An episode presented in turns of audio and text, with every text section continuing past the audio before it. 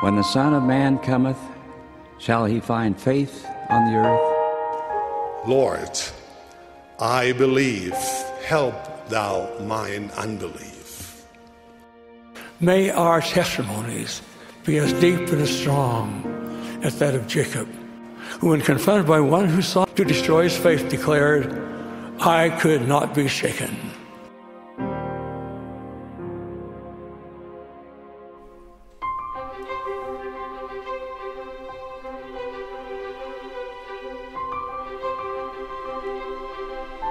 Hello, Unshaken Saints. I'm Jared Halverson. And after last week's lesson on the martyrdom of Joseph Smith, which was hard, I am grateful that this week we have nothing but good news in section 137 and 138. I want to introduce them by telling a story. When I was home for my mission, for I've been home for a while, uh, probably a couple of years, and I was back in California visiting my parents. And I'm sitting there in sacrament meeting in the overflow in the very back, and I'm looking at the back of the head of someone in front of me uh, wondering if it's at all familiar, because uh, it kind of seemed like it was. Uh, eventually, the, I, I, saw the face and was shocked. You see, there was a, a guy on my football team. He was a senior when I was a junior, uh, and then he went off and graduated. We weren't super close, but uh, we're on the same team. We were teammates. Uh, he was affectionately known by his nickname, Scum. and, and that name can just kind of give you some mental suggestions as far as his personality was concerned. Uh, not a member of the church, uh, not, not, as far as I could tell, probably not a member of any church. I had no idea. Uh, but there he was sitting at church uh, years after the fact that, or years after that I'd known him. And I just sat there in disbelief going, what is Scum doing here? Uh, but I, you know, saw him and we recognized each other. I'm like, hey, Scum, how you doing? It's so good to see you. Catch me up on life. And, and I'm like, what are you doing here? And he said, I'm a member of the church. I was like, what? Uh, brother Scum? How did that happen? He told me the conversion story. He went on a mission. I'm like, Elder Scum, even better. Uh, he had married in the temple uh, one of the girls that were that was my age. That was just one of the most amazing, uh, solid, faithful, pure, uh, wonderful uh, young women that, that I knew in the stake. And just I, I just thought, what in the world? How is this even possible? Uh, things that I never had supposed. I'll put it that way. Uh, it was an amazing experience for me to think, shame on me for assuming that that scum would never be brother scum or elder scum or married in the temple scum, and no more scum at all. Uh, just, just a celestial soul that was waiting to be coaxed out of, of hiding knowing, wanting to find the truth, but not knowing where to find it, even though he was surrounded by Latter day Saints that I guess just let reputations or assumptions get in the way. The point I'm trying to make with, with his story is that you never know the, the, the happy endings that will follow. Uh, and I've, I've heard it said that you'll be surprised by the people that you see in heaven. And believe me, they'll be surprised to see you too. and as I think of that, I'm like, yep, I'm sure there'll be lots of people surprised if I make it there. And I imagine that perhaps you've felt that way too. But that kind of good news, that the, the shock and awe, not just of how glorious heaven is, but how generous the Lord is in inviting his children in. Uh, we sometimes, unfortunately, think of the celestial kingdom and picture our, in our heads the beginning of a stake dance uh, where nobody's there on time uh, and there's like a high counselor at the punch bowl and, and, and, an empty gym and uh, not a whole lot of fun being had. That is not the celestial kingdom. And to be able to understand just how merciful, just how generous Heavenly Father is, uh, to, to picture yourself in the celestial kingdom and to picture so many other people that you never would have imagined there as well. There are so many names for Jesus uh, throughout the standard works, and one of my favorites it's one we hardly ever use because it's just too long to even remember, uh, is found in Ephesians chapter 3, where Jesus is called Him that is able to do exceeding abundantly above all that we ask or think. Again, that's a mouthful, but I love the concept. Whatever you think, whatever you ask, Jesus can do more. He can go exceedingly above and beyond it. And that's the message of section 137 and 138 today. Uh, 137, a vision from Joseph Smith of the celestial kingdom, shocked by who he sees there. And in 138, a vision by his nephew, uh, Joseph F. Smith, that is equally mind blowing to, to understand just how much above what we imagined Jesus Christ is able to do. Heaven will be a heavenly place, believe me. Now, one of the reasons these, we talked earlier that, that 133 is supposed to be the end of the Doctrine and Covenants, and then we get a PS and a PPS and a PPS. Well, these two revelations are PPSs uh, that weren't canonized originally in the Doctrine and Covenants. Section 137 c- probably could have and should have been. Uh, incredible revelation that we'll see uh, in a study in a moment. But these two revelations were added to the, the Pearl of Great Price uh, in 1976. And they only stayed there for a brief time period because by the time the LDS edition of the scriptures were done in 1981, they were moved from the Pearl of Great Price to the Doctrine and Covenants as these two final sections. Again, visions from, from Uncle Joseph and from nephew Joseph F. Smith uh, that are mind blowing as far as just how wide open heaven is supposed to be. So in 137, Joseph Smith is in the not yet dedicated Kirtland Temple. This is January of 1836. Remember, it's uh, not going to be dedicated for another three months. There will be heavenly messengers that come uh, with Moses and Elias and Elijah. Uh, but here, Joseph is there. They've done the washing of feet, uh, performed some other ordinances, and then visions just open up upon him and upon several of the other church leaders that are there assembled. This one is, is mind blowing for Joseph because of what he not just what he sees, namely the celestial kingdom, but who he sees there. So in verse 1, the heavens were opened upon us, and I beheld the celestial kingdom of God, and the glory thereof, whether in the body or out, I cannot tell. We talked about this at the beginning of the year when we were studying the first vision. That some people want to uh, discredit Joseph because there were multiple accounts of the first vision. To me, I'm grateful he kept trying to put into words the ineffable. Uh, when something is ineffable, in other words, it's, it's not effable, it's not uh, put into languageable, it's just really hard to describe. And for those of us like me who have never had a visionary experience, far be it from me to judge someone else for attempting to put into language things that go so far beyond mortal words. And so when you see both Lehi and Alma the Younger describe their visions of God. And they say things like, Methought I saw. It's like, what, what is this? This is so far beyond and outside of the norm. Is this what I'm, am I really seeing this? Uh, or as you'll study from, from Paul, where Paul is caught up to the third heaven. He describes it in 2 Corinthians chapter 12. He, he speaks in the third person, but most scholars believe he's referring to himself. And he says, I knew a man in Christ above 14 years ago and then this phrase, whether in the body, I cannot tell, or whether out of the body, I cannot tell. God knoweth. Anyway, such an one caught up to the third heaven. And I knew such a man. Again, he repeats it, whether in the body or out of the body, I cannot tell. God knoweth. How that he was caught up into paradise and heard unspeakable words which it is not lawful for a man to utter. Again, visions are so far out of the realm of everyday experience that I'm happy to cut Joseph or Paul or Lehi or Alma all the slack they want as they're trying to come up with language to capture it. So, Joseph, am I in the body? Am I not? Is this a, a physical vision? Is it a spiritual parting of the veil? I don't even know. But I saw the celestial kingdom and was overwhelmed by the glory of that place. Thankfully, unlike Paul, he is permitted to tell us a few things. And so he describes what he sees. Verse 2 I saw the transcendent beauty of the gate through which the heirs of that kingdom will enter, which was like unto circling flames of fire. Gates we often picture as being shut. Uh, and so the, the pearly gates, as we typically call them, sometimes have this sense of, of closure, and you're on the, on the wrong side of them. And yet, how does Joseph describe these gates? not as something to be to keep people out, but rather the transcendent beauty of them. There's something that draws me in. That's the thing about, about transcendent beauty. You just want to get a better view. And so gates that by their very appearance draw you. There's an incredible uh, hymn called The Holy City that speaks of Jerusalem.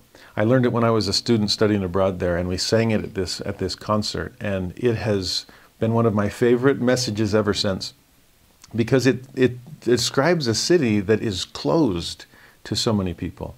One side of the political or religious divide wants to keep it closed from the other the Israeli Palestinian divide or the, the Jewish Muslim divide.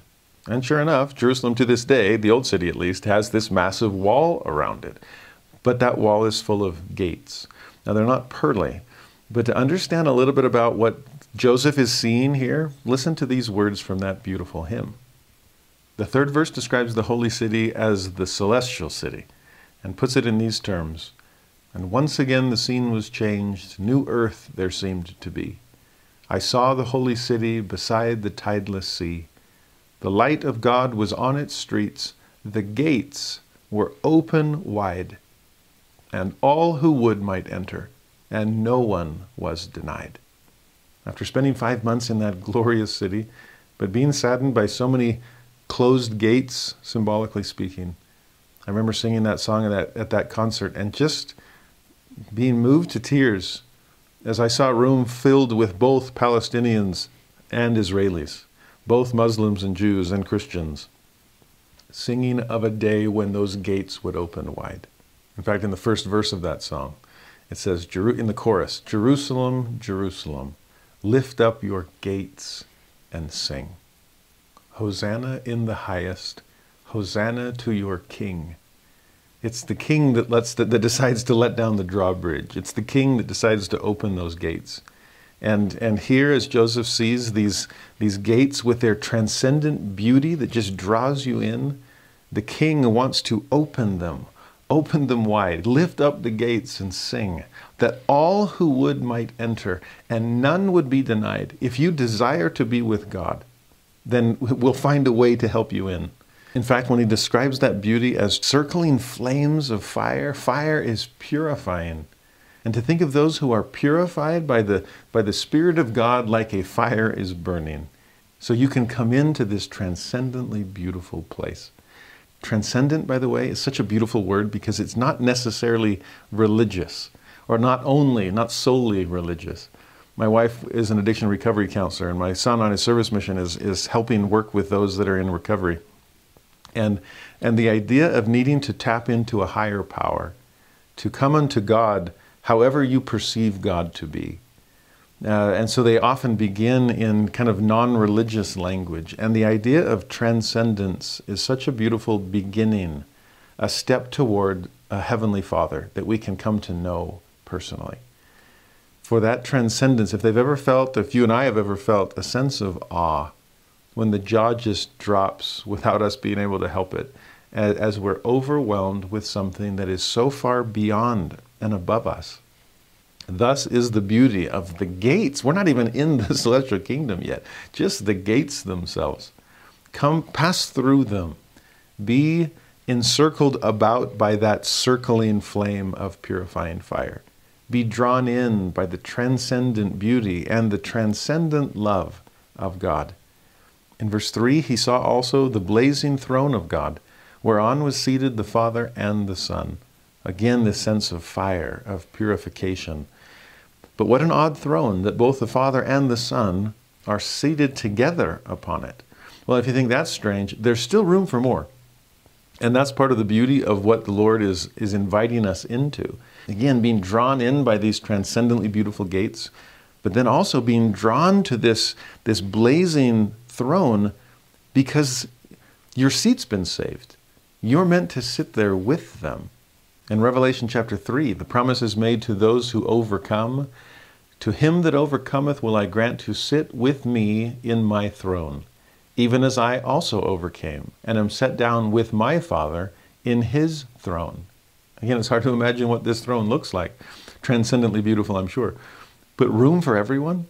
That all who would might enter, come have a seat, not just close to us, but, but with us in our very throne. It's like what Romans describes as becoming heirs of God and joint heirs with Christ. Not to usurp them, not to pass over them, definitely not to kick them off their throne, but the fact that they would invite us to share it with them is, is awe inspiring. Again, incredibly generous. Verse 4 I saw the beautiful streets of that kingdom, which had the appearance of being paved with gold. Remember the vision Joseph Smith had in the Kirtland Temple? Would have been three and a half months after this vision. We see it in section 110 of the Doctrine and Covenants, where not just uh, Elijah and, and Elias and Moses appear, but that Jesus appears to accept this house that's been dedicated to his name. And remember what was underneath his feet? This, this paved work in the color of amber. In some ways, it's not the streets paved with gold, but it's a little standing place for the Savior. You see, the thing about gold is it's incorruptible, it doesn't rust. And imagine, I mean, no wonder it's the washing of the feet that becomes such a powerful ordinance. Uh, a moment in the Last Supper, or what Joseph Smith had done that very uh, day that he has this vision in 137. Because your feet can't help but pick up the dirt of the world as you wander through it. Unless, of course, those streets are paved with gold. And so to think about being incorruptible, the, the purity, gold in four, or blazing fire in three and two, the purity of this place, and the fact that we are invited to enter. Definitely there was some, some washing of feet that prepared us for this kind of experience. Now, after seeing this transcendent beauty of the place in 1, 2, 3, 4, he then starts to notice the people. Now, the first few shouldn't surprise us. I mean, who else would you expect to see in the celestial kingdom than the list beginning in verse 4? I saw Father Adam and Abraham. Well, of course they're going to make it. But then he also sees my father and my mother, which is odd because they haven't yet passed away. And then, f- truly shocking, he also saw his brother Alvin that has long since slept. Now, take those kind of three groups in order. In some ways, they're actually all surprising. Uh, now you'd think, wait, Adam and Abraham, surprised to see them in the celestial kingdom? Are you kidding me? If they don't get in, there's not, there's no hope for me. But actually, through a lot of Christian history, they've wrestled with that because Adam and Abraham both lived before Jesus Christ. And from a, a purely biblical perspective, uh, did they know? Did they know of him? I mean, we can assume that, or we can read and understand prophecy and symbolism and so on. But if you're being super strict when it comes to the Bible, then the, the question remains can people that lived before Jesus and therefore didn't know of him as clearly as post New Testament saints would, can they be saved?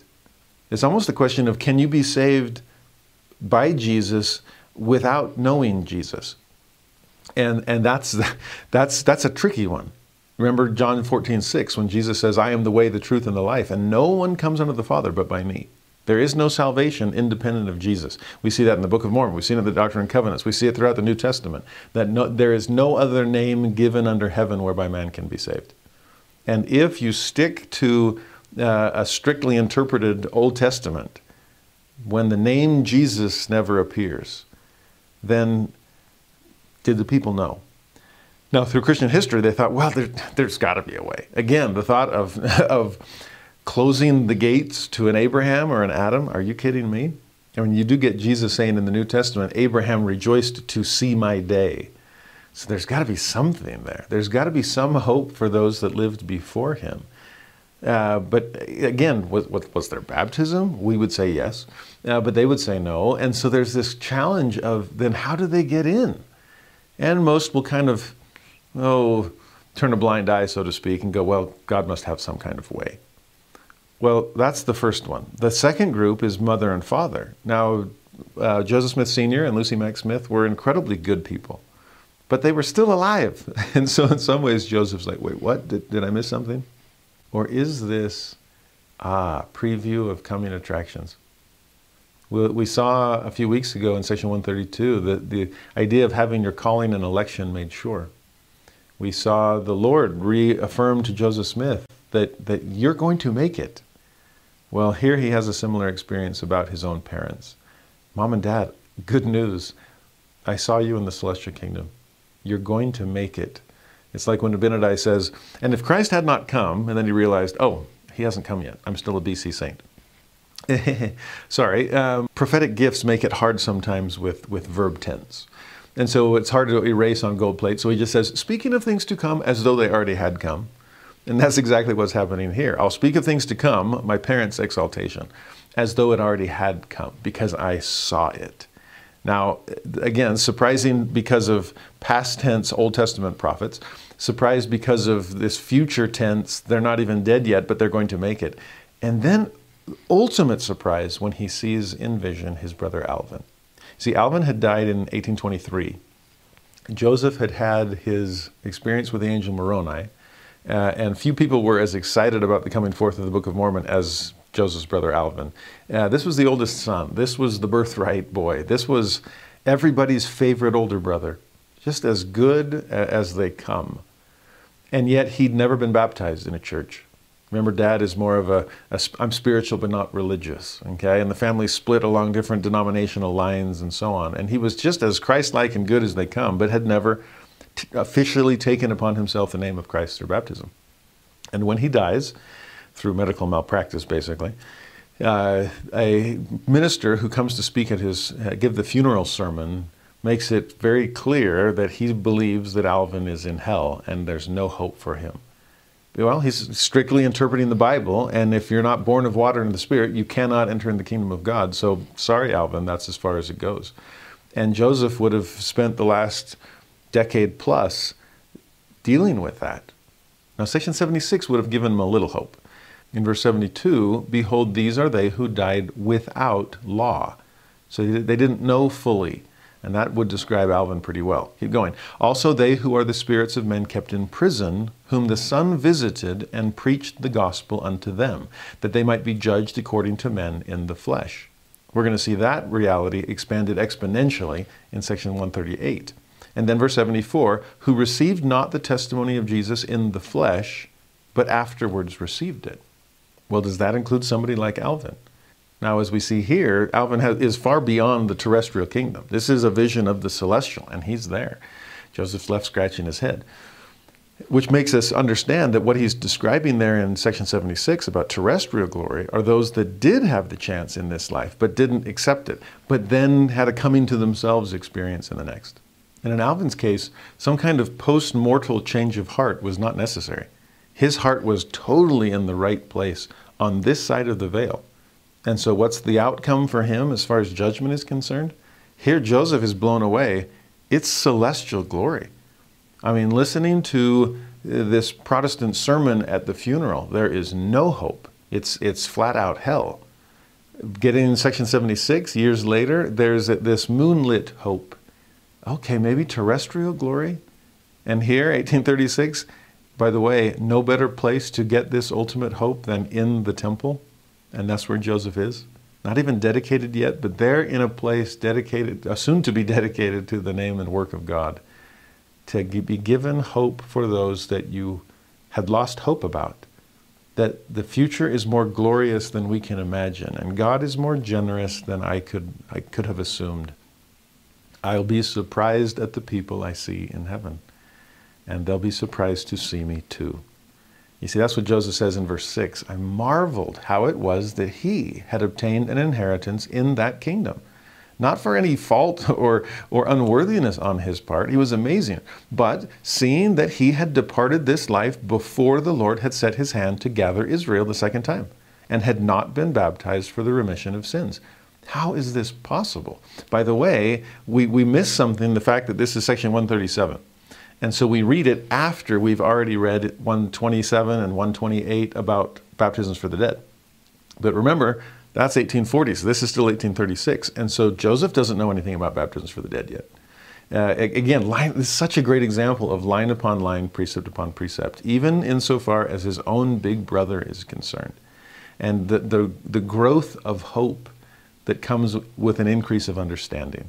That you shall know the truth, and the truth shall set you free, Jesus said. Well, they, these truths are setting Joseph free from despair or from doubt or just this sense of loss and hopelessness for someone that he loved so much.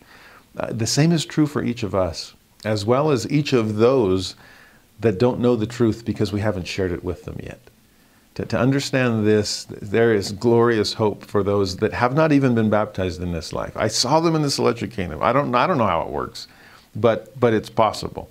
Verse 7, he then says, Thus came the voice of the Lord unto me, saying. So here's the doctrine. I saw something. Well, now I, I want to make sense of this. And so the, the Lord explains All who have died without a knowledge of this gospel, who would have received it if they had been permitted to tarry, shall be heirs of the celestial kingdom of God. And with line upon line, ongoing revelation, the portion that God gives us today always supersedes the portion that God gave us yesterday. We are growing up in Him and coming to a fuller understanding. And so, if you thought, based on section 76, that, that well, if you, if you thought based on a strict interpretation of the Bible that hell was all you got, uh uh-uh. uh If you thought that terrestrial kingdom was the best that could be uh, for those that, that died without the chance, then that's not, that's not a full understanding either celestial glory is theirs. And there's a, not just a mercy there, there's a justice there. I never had the chance. In, in Christian history, there's a, a question called the fate of the unevangelized. And that's the question of what happens to those, if, if you can only be saved through Jesus Christ, then what happens to those that never had the chance? And those that are strict on the justice of the Bible, saying it has to be through Jesus, then unfortunately have to look pretty heartless by saying, well, they go to hell. Or they have to look uh, almost overly flexible when it comes to Scripture to think, well, there must be some other way. At least the, the, the Old Testament prophets had to get in somehow. But the beauty of, of visions like 137, and then couple the vision with a, a doctrine that we see here, as far as no celestial glory. Then wait a few more years and couple it with a practice namely baptisms for the dead. In the right place needs to be in the temple. Ah you see how it's all coming together now? I i had a hope. Here i actually have a vision. See it, starts with hope for everybody. Just like we talked about with with eternal marriage that most people out there that have a loving marriage and family relationships just assume they just hope that of course we're going to be together forever but the hope here becomes vision. The vision becomes doctrine. The doctrine becomes practice. And we can actually do these things. We can actually help them happen. And it's, it's amazing, again, to watch this unfolding of revelation so that we come to not just an understanding, but a, a participation in these kinds of things. Now, verse 8, we get another expansion. So if verse 7 seems to suggest people like Alvin that have passed on, that died before the restoration. I mean, that's how he describes it in 6, right? It was before the Lord set his hand the second time to gather Israel. So pre restoration people that were valiant, that, were, that would have accepted celestial kingdoms theirs. Well, what about those from here on out? Because now the gospel has been restored in its fullness. So is it up to, to us to make sure the water gets to the end of the road before anyone passes away? That's a tall order. Uh, verse 8 softens that then. Also, all that shall die henceforth, so from this moment on, without a knowledge of it, who would have received it with all their hearts, shall be heirs of that kingdom. You understand that the, I'll take the will for the deed? We saw that back in section 124 about building the temple in Zion. I know you wanted to, and if you hadn't been blocked, if there hadn't been obstacles, you would have done it. I'm going to give you other opportunities to prove your, your diligence and your faithfulness. And for that one, I'll accept the, the will for the deed. I love that the Lord is willing to do that with those who have died or will die without the chance to accept the gospel in its fullness. Death is not, judgment isn't passed at death. As we learn later, there is still spirit world. And there are, is still growth and progress and repentance and vicarious ordinances it, it's not final until final judgment, and death is not that day. So hold out hope. Verse 9 For I, the Lord, will judge all men according to their works, according to the desire of their hearts. So it's not just what you did, it's what you wanted to do. It's, it's what you desired. And if your heart's in the right place, then it doesn't matter that you lived in the wrong century or were born in a country that was closed off from the fullness of the gospel. All of those, all the unfairnesses and injustices of life are made right by the atonement of Jesus Christ. And, and his judgment is right as well. Nothing unfair about it. And if you thought verse 6 and 7 and 8 and 9 opened the, those pearly gates wider than imagined, then look at verse 10. It almost seems like an afterthought, but this is a glorious truth. I also beheld that all children who die before they arrive at the years of accountability are saved in the celestial kingdom of heaven. When Joseph translated the Book of Mormon, close to a decade ago by this time, he would have learned from Moroni 8, for example, that little children are alive in Christ, that there was no need to baptize them, that they are, they are saved through the atonement of Jesus Christ, independent of, of any action on their part, because they're unaccountable. So here in verse 10, this clarifies it. The years of accountability, notice it didn't just say if they die before age 8. The scriptures are typically more, more vague when it speaks of the age or the years of accountability because accountability really is an individualized thing. So whether it's it's age or mental capacity, uh, whenever you get to a point where you are accountable, then yes, it starts to count. And you need to be baptized for the remission of sins because you have some. But for those that die before they arrive at that age, whatever that age is for individual them, they will be saved in the celestial kingdom of heaven. Can you think of Joseph and Emma burying almost half of the children that they gave birth to. The devastation of infant mortality throughout most of human history. It's only relatively recently that that giving birth has not been, and it still it, it still is a passing through the valley of the shadow of death for both mother and child. But surrounded by experts and technology and everything else, the, the specter of infant mortality is not what, it, what it's always been. Well, verse 10 of section 137 holds out so much hope for bereaved mothers and devastated fathers who wonder about those children that they buried when they intended or imagined being buried by those children someday instead. Children are supposed to bury parents, parents aren't supposed to bury children. But verse 10, from, from that perspective, as devastating as a loss is through mortality, it is not a loss through eternity. In fact, it's a promise of celestial glory. Deaths that seem premature from our perspective are only tragedies on this side of the veil. As Joseph Smith himself once said to those that were mourning their losses, all your losses will be made up to you in the resurrection, provided you continue faithful. By the vision of the Almighty, I have seen it.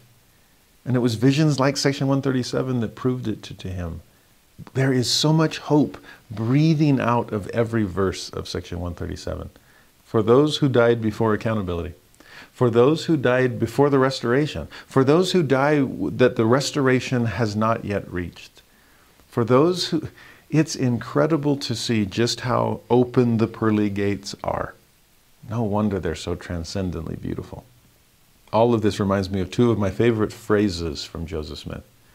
One phrase is paternal regard, and the other is ample provision.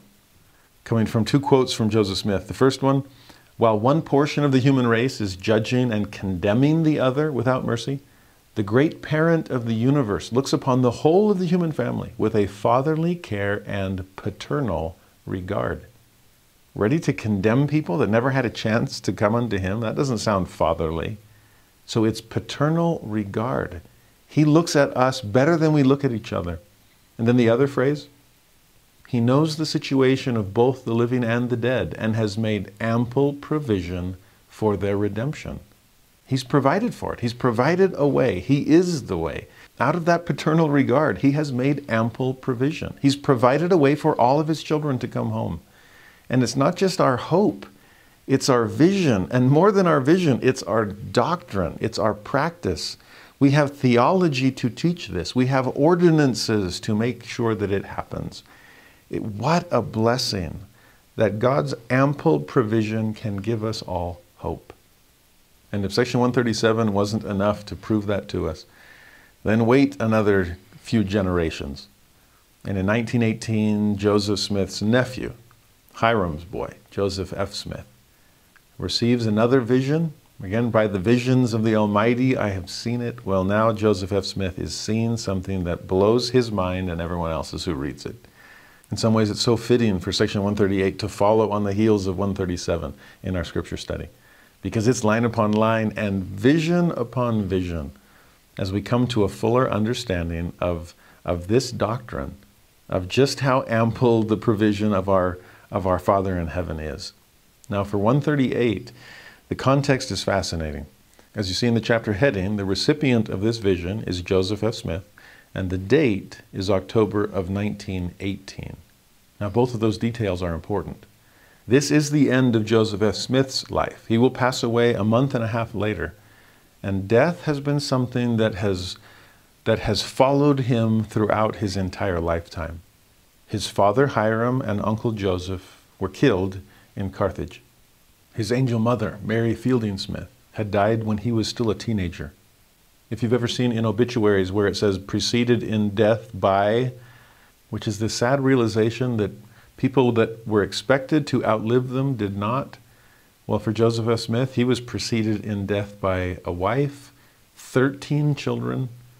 I mean, his son Hyrum, who was an apostle, named after his own father, died that year at age 45. One of his daughters in law had passed away just a few months later. Not, only personally for Joseph F. Smith, but as far as worldwide, death was on everyone's mind in October of 1918. World War I had just ended the year before, with more than 9 million military deaths, as well as millions of civilian deaths as well. And if you thought the, the global pandemic of COVID 19 was bad, well, rewind the clock a century and imagine the Spanish flu epidemic of 1918 where, according to most estimates, 50 million people died worldwide. In fact, October of 1918 was, was the greatest number of deaths in American history. So, yes, death is on everyone's mind. Joseph F. Smith here will have a vision of the redemption of the dead. Like we saw in section 137, death is not the end. Uh, in 138, it makes much more clear anything that we saw before as far as the logistics of that is concerned. Again, we saw some of those verses in section 76 where Joseph is understanding that the gospel is preached to the dead. You can read that in the New Testament, and, and Joseph F. Smith does. We'll see that in just a moment. But to understand more clearly how it works, how the gospel is preached, and again, couple it with work for the dead, that we understand baptisms for the dead. We understand temple work. In fact, I remember uh, my very last area in the mission field, we were teaching this family that was so devoutly Catholic. Uh, the husband just refused to budge, uh, but the wife was so open to, to truth from wherever that when she started reading the Book of Mormon, she was so excited about it. She, she told us at one point when her husband was running across the street to get to, to get the, his mother, the secretary at the Catholic parish uh, and a teacher of catechisms, and, and, go bring the Catholic encyclopedia so we can push back against the apostasy. Uh, amazing family. But the wife was like, once the husband was out of earshot, so I know it's true. I want to join the church. I just don't want to break up my family over this. We're like, we get it. Yeah, well, you got to get your husband to read the Book of Mormon. That's the only hope. But I still remember this one conversation where we taught the fourth discussion, which back in the day dealt with these kinds of principles uh, the idea of work for the dead and an eternal family and temple work and all that kind of stuff. My favorite discussion. Uh, what was amazing though, as we taught them this, a couple of things. When we first explained because the fate of the unevangelized is a question that most people have. A lot of them do. Uh, of just wait a minute. If if you take baptism seriously, I should say, and Catholics really, really do, right? That's why they perform infant baptisms. For them, baptism is so essential that we have to baptize infants because there is no salvation outside of it. Now, again, we, we don't agree. Uh, Section 137, verse 10, clarifies that. What happens with a child, a baby that isn't baptized, it's fine. But for those of us with the, the years of accountability behind us, it is required. Well, then are we sending every non baptized uh, post child to hell. And that doesn't seem just or merciful. Well, sensitive souls have wrestled with that for centuries, as I've already said. But when we taught this family about work for the dead, like the wife was like almost bouncing out of her chair. Like, are you serious? This it's like this is the answer. I've always wondered what happens to those that never had a chance to hear about Jesus Christ. And this, I, I, love what she said. She just looks at us in disbelief and said in Spanish, "Me han sacado del aire," which means you've taken me out of the air. It's like I was floating there with no no feet fixed on gospel ground. I didn't have an answer, and so I was as as as aimless as as I pictured them to be, floating around in limbo. Well, now I'm no longer floating around in some kind of intellectual or spiritual limbo. That is the answer. In fact, still holding strong to their Catholicism, the husband and wife were like, This is true. This is, this is the way you do it. Why didn't God tell this to the Pope so everyone would know? And I just kind of smiled and said, Well, you remember the verse Jesus said about putting new wine in old bottles? That should actually tell you something about the lesson we had last time about the apostasy that was so hard to hear. The fact that God did reveal it to Joseph Smith instead of to the Pope so everyone would know. I don't want to say anything against Catholicism, and I love Pope Francis. He's when I see the picture of him and President Nelson together, I'm like, ah, there's my Pope and my prophet all together hanging out. Uh, I love the good that is being done there. But as far as the doctrine is concerned, it was restored through the prophet Joseph Smith. And this doctrine, this truth, this practice does sacarnos el aire. It does take us out of the air. It sets our feet down, and we can move forward and extend the blessings of exaltation, celestial glory, to those who never had the chance to hear it in this life. Take what we learned in section 76 and couple it with what we learned in section 127 and 128 and add 137 and now capstone 138 how does this all happen on that side of the veil? For a long time we've been practicing the work for the dead on this side of the veil.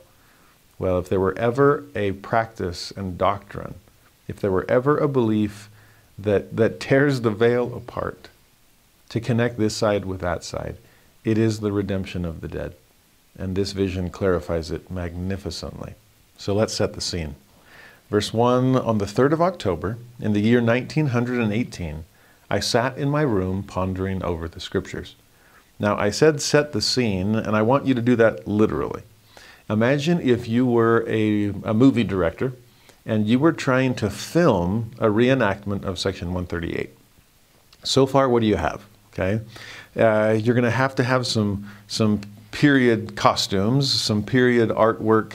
You're going to try to set the scene so that people can tell that it's 1918. Maybe there's a newspaper on the desk with the date or some statistics of, from the Spanish flu epidemic. And then you see this, this aged man, long flowing white beard, sitting in his room, so some kind of maybe big, uh, puffy upholstered chair and he's pondering over the scriptures. Now, what does that look like? Does he have the book open in front of him? Head down as he's stroking his chin? I'll let you be the judge of that. You can, you're the director, you can decide. But picture him pondering. And so far, that's the only action you see. Now, verse 2 and reflecting, oh, there's another action verb without any action. In verse 1, he's pondering. In verse 2, he's reflecting. And what's he reflecting on? The great atoning sacrifice that was made by the Son of God for the redemption of the world. Honestly, no better thing to reflect upon. And so, this sweet old prophet, nearing the end of his life, is thinking about what? The atonement of Jesus Christ Verse 3, he's reflecting upon the great and wonderful love made manifest by the Father and the Son in the coming of the Redeemer into the world. I mean, Christmas is only two and a half months away. Joseph F. Smith wouldn't live to see or celebrate that Christmas. But here he is thinking of the coming of the Redeemer into the world and the, the great love that is manifest in that act the love of the Father and the Son that God so loved the world that he gave his only begotten Son? That Jesus so loved the world that he gave his own life that he might draw all men and women unto him? Oh, great and wonderful love indeed. Verse 4 that through his atonement and by obedience to the principles of the gospel, mankind might be saved. Sound a little like the third article of faith? We believe that through the atonement of Christ, all mankind may be saved, through obedience to the laws and ordinances of the gospel.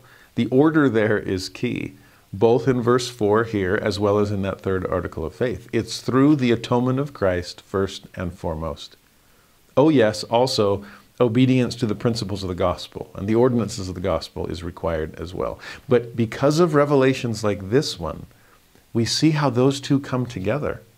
That the atonement, there's the doctrine of what Jesus did, can be coupled with the practice of temple work, which is what we can do. You see, because of this, we don't have to negotiate away either one. We don't have to negotiate away the need for ordinances because God has provided a way whereby every child of God can receive the saving ordinances they need. And we don't have to negotiate away the love of God. That great and wonderful love is made manifest in all of this. His part, atonement, our part, ordinances, it all comes together in the work for the dead. Now, verse 5, are you still, you still filming, directors? While I was thus engaged. Now, I love that verb. Because again, if you're if you're filming this scene engaged, nothing's happened yet. I don't know how long you're going to let the camera roll as it just points to Joseph F. Smith as sitting in this chair pondering, reflecting, but in this word engaging in some serious spiritual thought. I don't know if we do that enough. Remember that great verse in Exodus when it talks about Moses seeing the burning bush? We've talked about that in here before. That he turns aside to see. And when he turned aside to see, that's when the Lord speaks to him out of the bush. There's something about that, to, to have your mind engaged in pondering and reflecting on spiritual things. I think too often it's it we don't think that we're doing anything if pages aren't turning. When really it's hearts that should be turning all through the process our eyes have to keep on moving, when really what God wants is to open the eyes of our understanding. I think we need to do a lot less reading and a lot more thinking in our scripture study. There's a beautiful phrase in 1 Samuel where Samuel turns to Saul and says to him, Stand thou still a while, that I may show thee the word of God. Can you picture the Lord whispering that to us, or the Spirit just trying to stop, stop, stop, stop, stop, stop, stop, please? You see that burning bush? It's just to catch your attention. Please turn aside to see. It's one of the things that, that makes these videos last so, so long. Sorry, not sorry. Because you'll be reading, and all of a sudden a phrase pops out, and you just want to turn aside to see. You get the Spirit prompting you, stand still a while so I can show you the Word of God. In the fifth psalm, it says, Give ear to my words, O Lord. Consider my meditation. Don't you love that? Like, will you see, Father, that I'm trying, I'm slowing down, I'm trying to be still to know that Thou art God? I, am trying to sit still a while so that you can show me Thy Word. Please consider my meditation. Don't forget that the holiest place in the church is the most contemplative place, the place of greatest meditation. Because in the celestial room of the temple, we don't do, quote unquote, anything. Oh, well, we do a lot if we do it right. Uh, it, thus engaged. Wow, well, you, were, you were so engaged in the celestial room. Yeah, I was. With my, my mind reflecting upon celestial things, my, my spirit pondering the truths that God has made known to me. Uh, we can do so much more of that. In verse 5, go, keep going. While I was thus engaged, my mind reverted to the writings of the Apostle Peter, to the primitive saints scattered abroad throughout Pontus, Galatia, Cappadocia, and other parts of Asia, where the gospel had been preached after the crucifixion of the Lord. I have to chuckle at that one. Can I just picture? I don't know if my mind has ever reverted to Cappadocia. where, where is that place? Uh, but, but what I love about Joseph F. Smith is he knows the scriptures well enough that by thinking about certain things, doctrinal things, he's thinking about the atonement, he's reflecting upon the love of God, and his mind just naturally reverts to Scripture. It's like, hmm, this reminds me of something Peter taught as he's writing to the saints throughout the Mediterranean world. That's my dream to know the Scriptures well enough that my mind can revert to relevant passages, whatever topic I happen to be reflecting upon. That, that's, that's a lofty goal for all of us. Uh, and whether it includes Pontus and Galatia and Cappadocia, hopefully we at least think, oh yeah, isn't there some story in the Book of Mormon that it's ringing a bell? Or, oh, this reminds me of some passage in the New Testament. Where is that? And thankfully, even if our minds can't revert right back to chapter and verse, we can search for it online. Uh, and I would encourage all of us to do just that. Slow down your scripture study. Uh, honestly, the Come Follow Me curriculum is such a blessing and such a curse. It's a two edged sword. Uh, it's a blessing because it gets us in the scriptures every week. And I'm hearing from so many of you that you've never been in the scriptures quite like this before. And I'm, I'm so impressed with your willingness and diligence to just dive in. But the curse is that we're on a schedule. The curse is that we've got more to study next week. And what if I just want to stop and savor, ponder, reflect? What if I want to be engaged with a single verse for days on end? What if I want to sit still a while so God can show me His Word? What if I want to slow down so I can give God a chance to consider my meditation? I want to learn vertically, and that takes time. So pause your horizontal study of Scripture and allow your mind to revert to other places so that your cloud of witnesses can gather around you and start singing Scripture in your ears. The harmony will be beautiful, believe me. And then, verse 6 I opened the Bible. Wait, wait, wait, wait. What? Okay. I needed to know that in my in my kind of director's notes beforehand. The script needed to let me know that the scriptures weren't even open yet. So all that we've read to this point, one, two, three, four, five, is with scriptures closed. Maybe book on the desk or a table somewhere.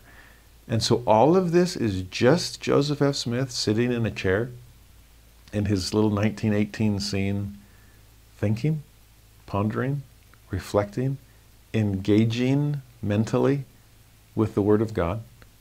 And when his mind reverted to Scripture, it's like, ah, what, what, where's that verse about Cappadocia again? and so he opens the Bible and reads the third and fourth chapters of the first epistle of Peter. And as I read, I was greatly impressed, more than I had ever been before, with the following passages. And then he reads them and we'll read them too. But before we do, do you remember that passage in at the end of Joseph Smith history? When Joseph and Oliver have been baptized, they're in the middle of their translation of the Book of Mormon. Learn about baptism, then go and really learn about baptism. Talk about turning aside to see, right? Uh, and the heavens opening. But what uh, interesting is when they returned to their scriptures afterwards, it was a completely new book to them. I mean, when the, when the heavens open and light shines down upon the word. You see things in the shadows. well, there's no more shadows. Of course, you see things. This is how Joseph Smith put it. Our minds being now enlightened, we began to have the scriptures laid open to our understandings, and the true meaning and intention of their more mysterious passages revealed unto us in a manner which we never could attain to previously, nor ever before had thought of. Their understanding, remember, meaning and intention, there's exegesis and hermeneutic for you biblical scholars out there. Uh, what did it mean at the time? What did the prophet intend for me to get from it? I mean, he's going to go far beyond just the meaning of First Peter. There's going to be an intentionality here of what was written that Joseph F. Smith is going to understand as, his, as the eyes of his understanding open on these words for the very first time. That's real scripture study, by the way. When mind is blown and you see things that you never thought possible before. Here's a perfect example of how it's done. Well, what does he read? Verse 7 For Christ also hath once suffered for sins, the just for the unjust, that he might bring us to God, being put to death in the flesh, but quickened by the Spirit. So there's Christ's atonement, his crucifixion, his resurrection, What follows? Verse 8 By which also he went and preached unto the spirits in prison. So his death enabled him. So by which he went, it enabled him to go and preach to the spirits in prison. Verse 9 explains more about them, which sometime were disobedient when once the long suffering of God waited in the days of Noah, while the ark was a preparing, wherein few, that is, eight souls, were saved by water. So there's 1 Peter 3 18 through 20, which is a fascinating passage. It's the one that, that we taught to that Catholic family in the fourth uh, discussion. But to see that, whoa, that's what he's talking about there? Christ preached the gospel to the spirits in prison. And then he uses this example, this analogy of Noah and the ark. In fact, that blows me away for, for two reasons. One is what he says at the end uh, only few, eight people, were saved by water. See, he's using this as an analogy that the ark of the, uh, the Noah's ark equals the baptismal font in this case. As the earth itself is being immersed in water, the baptism of, of this planet, only eight souls were saved Noah and his wife, and his three sons and their wives that that's an incredibly tiny minority of people. Well, welcome to the realities as far as baptism is concerned.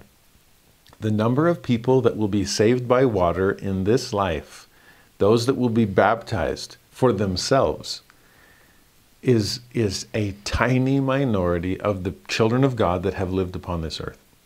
Eight out of however many. Okay? And so that's one important thing to understand that baptisms for the dead is the greater work than baptisms for the living. That what, that, what it, that Joseph F. Smith is going to explain here or learn here in vision describes the way that God saves the majority of his children. I mean, as important as the, the threefold mission of the church of perfecting the saints, that's important, but there's not, that's only like 17 million people affected. Proclaim the gospel, super important. But that only affects potentially like 8 billion people right now. But redeeming the dead, oh, there's billions upon billions upon billions. Every child of God that has ever lived that doesn't come into the, one of the first two categories comes into the third. In some ways, we get to be Noah ourselves. But this time, we get to invite everyone onto the ark. The other side of this is equally merciful when he, he's referring to those who, who have died, those who are at one point were, oh, were disobedient. Now, there's a lot of people you could choose from for that. Basically, anyone who's ever lived and died, right? We've all been disobedient. But what I love about this is that if you're, if you're, if you need a poster child, so to speak, for the redemption of the dead, who does he pick? He picks the victims of the flood as his poster children for second chances. We sometimes think of the flood as evidence of such a vengeful God that he's just going to wipe the, the slate clean and start over. Well, in some ways, he's starting them over with a better opportunity. I sometimes picture what premortality must have looked like during the days of Noah, as whoever's turn on earth was coming up looks down and says, I don't like my odds uh, I think it was Elder Maxwell that said that the civilization had gotten to the point of destroying agency. That if you come into one of those families, there's no chance for you to grow up with, a, with, with an opportunity to accept the gospel. Uh, years of accountability, well, they're never going to reach it. But you picture all of us looking down, going, uh, "No thanks. No, you go ahead. You go ahead. After you. After you. Uh, I don't want to come to Earth right now." There's the great scene in the Christmas story when little Ralphie just is white knuckling the top of the water slide, right? And the Santa has to push him down. And I picture that for us. Like, no, I'm not, you know, white knuckle the water slide. I'm not going to go to Earth until somebody says, yeah, unless I get to go to Noah's family. That, that's it. I'll only go to Earth if you send me to Noah's family. And once, once the logic of that starts to click, it spreads like wildfire throughout premortality as everyone starts voicing the same request. Yeah, yeah, me too. Like me too, me too. None of us are. This is a big sit down, sit down strike in premortality. None of us are going to earth unless it's in the the posterity of Noah. And the Lord's like, well, I can actually make that happen. Uh, and then we have the flood, and every subsequent generation comes through the posterity of Noah. Okay. But that wasn't harsh. This was bringing them home to try again in the spirit world. The gospel will be preached to all the dead, but of all the, the personifications of God's mercy in that doctrine, let's preach the gospel to the flood victims. That's amazing to me. Verse 10 then quotes another scripture that Joseph F. Smith read For for this cause was the gospel preached also to them that are dead, that they might be judged according to men in the flesh, but live according to God in the Spirit. So that's 1 Peter chapter 4, verse 6. Another scripture we always quoted in the, in the fourth discussion. It's too late for them to do certain things in the flesh. They are now living according to God in the Spirit. But they can be given opportunity to be judged as if they were still in the flesh. Again, that's why death is not the deadline as far as Judgment Day is concerned that we continue on and continue to learn and have the potential to progress, even in the spirit world. That's one of the great messages of section 138. Now, verse 11, as I pondered over these things which are written.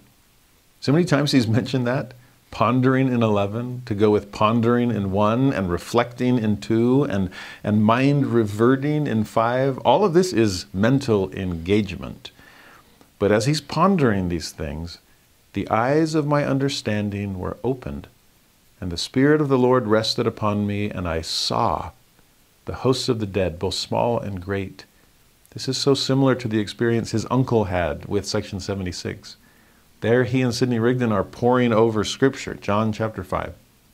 And they're pondering and they're thinking and they're reflecting how does this work? If it's just a heaven and hell, there have to be more kingdoms, kingdoms than one. Many mansions in the Father's house, mind going to other scripture, thinking about things, and then all of a sudden, whoa, the veil parts. The eyes of their understanding are open and they see. If you really want to see God's truths, study more like Joseph F. Smith or like Joseph Smith. Now, what do they learn? Verse 12 begins the explanation. All, all that we've seen so far, 1 through 11, is just lead in, build up, okay? And what a message, what a vision will unfold. Verse 12, here we see it.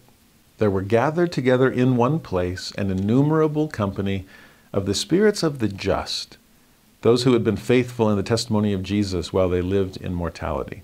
Now, we understand our doctrine is death goes to then spirit world. But the spirit world, as we draw our circles, there's a dotted line through the middle of it, right? And there's paradise and there's prison, those two halves of the spirit world. Now, it's always been kind of a, a question on people's minds. Well, is it supposed to be a dotted line or, or a, a thick one? How, how are we drawing things on? What, what's the flannel board story look like today?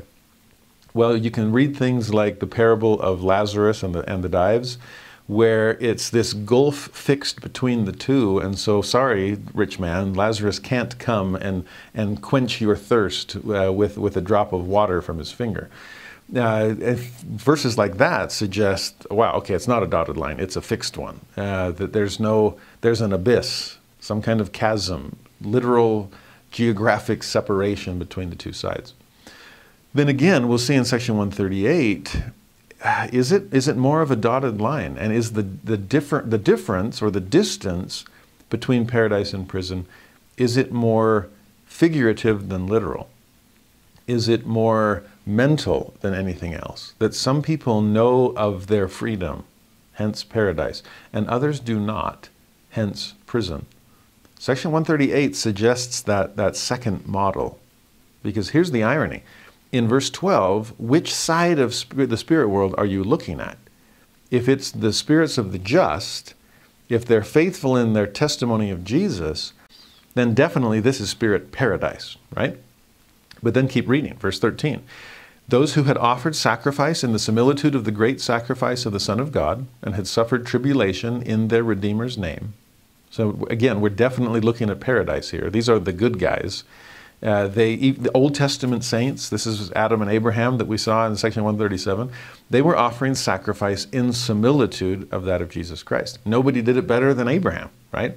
Uh, they died, we, we see this in Hebrews 11. They died firm in the faith. They, they saw this distant city and they lived for it. They embraced it, even, even in expectation. That's what you get in verse 14. All these had departed the mortal life, firm in the hope of a glorious resurrection through the grace of God the Father and the only begotten Son, Jesus Christ. So there's their hope and their faith and their charity. They lived according to the truths that they've been given. And they're in spirit paradise. What are they doing? Verse 15 I beheld that they were filled with joy and gladness, and were rejoicing together because the day of what? Their deliverance was at hand. Wait, deliverance? That if I'm delivered from something, then I must be in some place that I can't escape from myself. Sound a little prison like? Hmm. But wait a minute. I thought these were the, the spirits in paradise. Well, yeah, they are. Then what do they need deliverance from? Oh, from their prison. Wouldn't know. But they're not in spirit prison.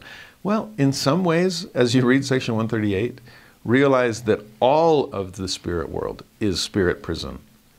Paradise is simply for those mentally who know that they're getting out. I mean, the language that's used throughout is bondage language, it's captivity language, it's prison language, but he's talking about the spirits in paradise. It's just they know the truth. And that knowledge of truth has set them free even before Christ actually comes to liberate them. Notice how this happens. Uh, turn the page, verse 16. They were assembled awaiting the advent of the Son of God into the spirit world to declare their redemption from the bands of death. So, deliverance, redemption, bands. We're, we're picturing chains here, and this is among the righteous. It's just they don't chafe so much upon the ankle or the wrist when you know they're eventually coming off. That's the difference between those in, in the prison side of prison as opposed to the paradise side of prison. That they think it's permanent. They don't know the truth, and so nothing can set them free until they learn that truth. And that's what this is all about. Verse 17 Their sleeping dust was to be restored unto its perfect frame, bone to his bone, and the sinews and the flesh upon them, the spirit and the body to be united, never again to be divided, that they might receive a fullness of joy. You remember what Joseph Smith learned back in section 93? That man is spirit, but not only spirit, he's also element. And the elements are eternal, and spirit and element, inseparably connected, receive a fullness of joy. And when separated, man cannot receive a fullness of joy. No wonder spirits that are separated from their bodies, physical death, look upon that ex- existence as a bondage, that fullness of joy only comes through resurrection a, a reuniting eternally of perfected element with eternal spirit. It's like what Paul taught. I don't want to be unclothed, I'd rather be clothed upon.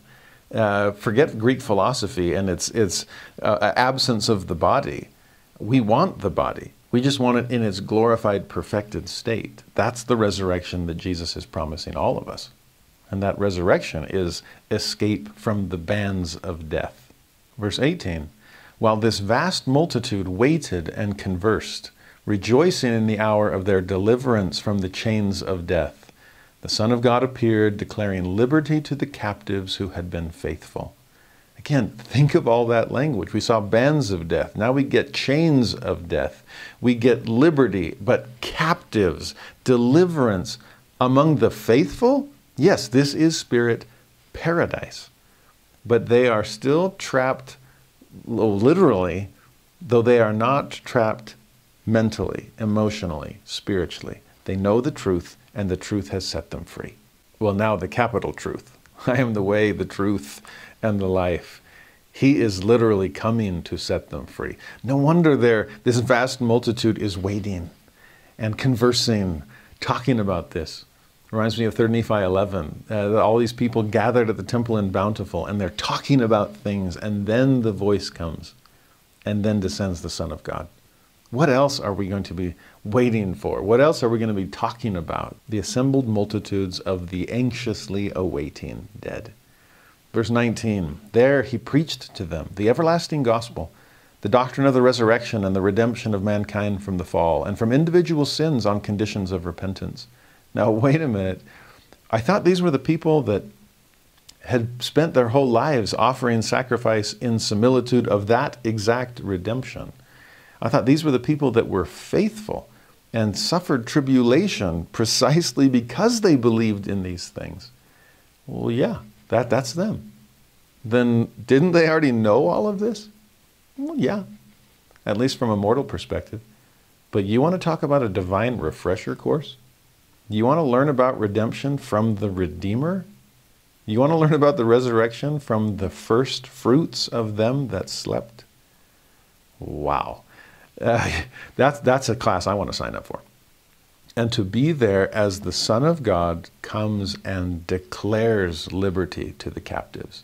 And doesn't just declare it, teaches how he made it all possible. Oh, there would be rapt attention for this particular lesson.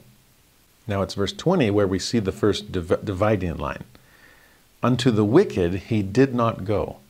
Among the ungodly and the unrepentant who had defiled themselves while in the flesh, his voice was not raised.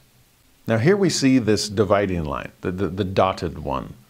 The whole thing is prison in a way because all of us are, are bemoaning the absence of our bodies. Okay? The resurrection has not taken place yet. But there are those who know that it will.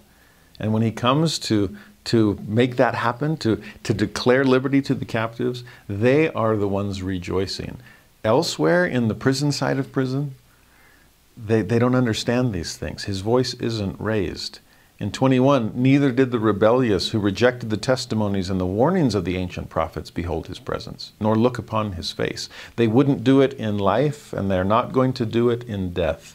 Whether by mine own voice or the voice of my servants, it is the same. They raised their voice, and you didn't heed. So I'm not going to come and declare these things to you. But you know, I will give you another chance for them to do so for you to listen to those you wouldn't listen to in life, as well as those that never had the chance. So, 22, where these were, darkness reigned, but among the righteous there was peace. Now you really see the, the stark distinction between paradise and prison. Now, verse 23 The saints rejoiced in their redemption and bowed the knee and acknowledged the Son of God as their Redeemer and Deliverer from death and the chains of hell. So, another nod to their physical imprisonment, even though it wasn't a mental, emotional, or spiritual one. 24. Their countenances shone, and the radiance from the presence of the Lord rested upon them, and they sang praises unto his holy name. Have you received his image in your countenance? Alma asked. Well, here their countenances are, are reflecting the radiance of Jesus. In verse 25, President Smith then says, I marveled. Remember, Uncle Joseph had been doing that in his vision of 137. He marveled at what he's seen. How is this all possible? Well, now uh, nephew Joseph F. is marveling too. And here's why. I mean, he sees this in vision, but then his, his mind keeps reverting back to Scripture and trying to make sense of things where how does this fit with what I already know? That's an important part of Scripture study too. Uh, and just living with living prophets. When they teach us truth, it might cause us to marvel as we try to integrate new light with existing understanding. And that's something we need to, to, to get better at also. Take what we have, be open to new truth that God is revealing. And if we marvel over how do these things fit, well, let that marveling motivate you to try to reconcile the two. That's what Joseph F. Smith is doing. I marveled, for I understood that the Savior spent about three years in his ministry among the Jews and those of the house of Israel, endeavoring to teach them the everlasting gospel and call them unto repentance. I mean, talk about a very short ministry.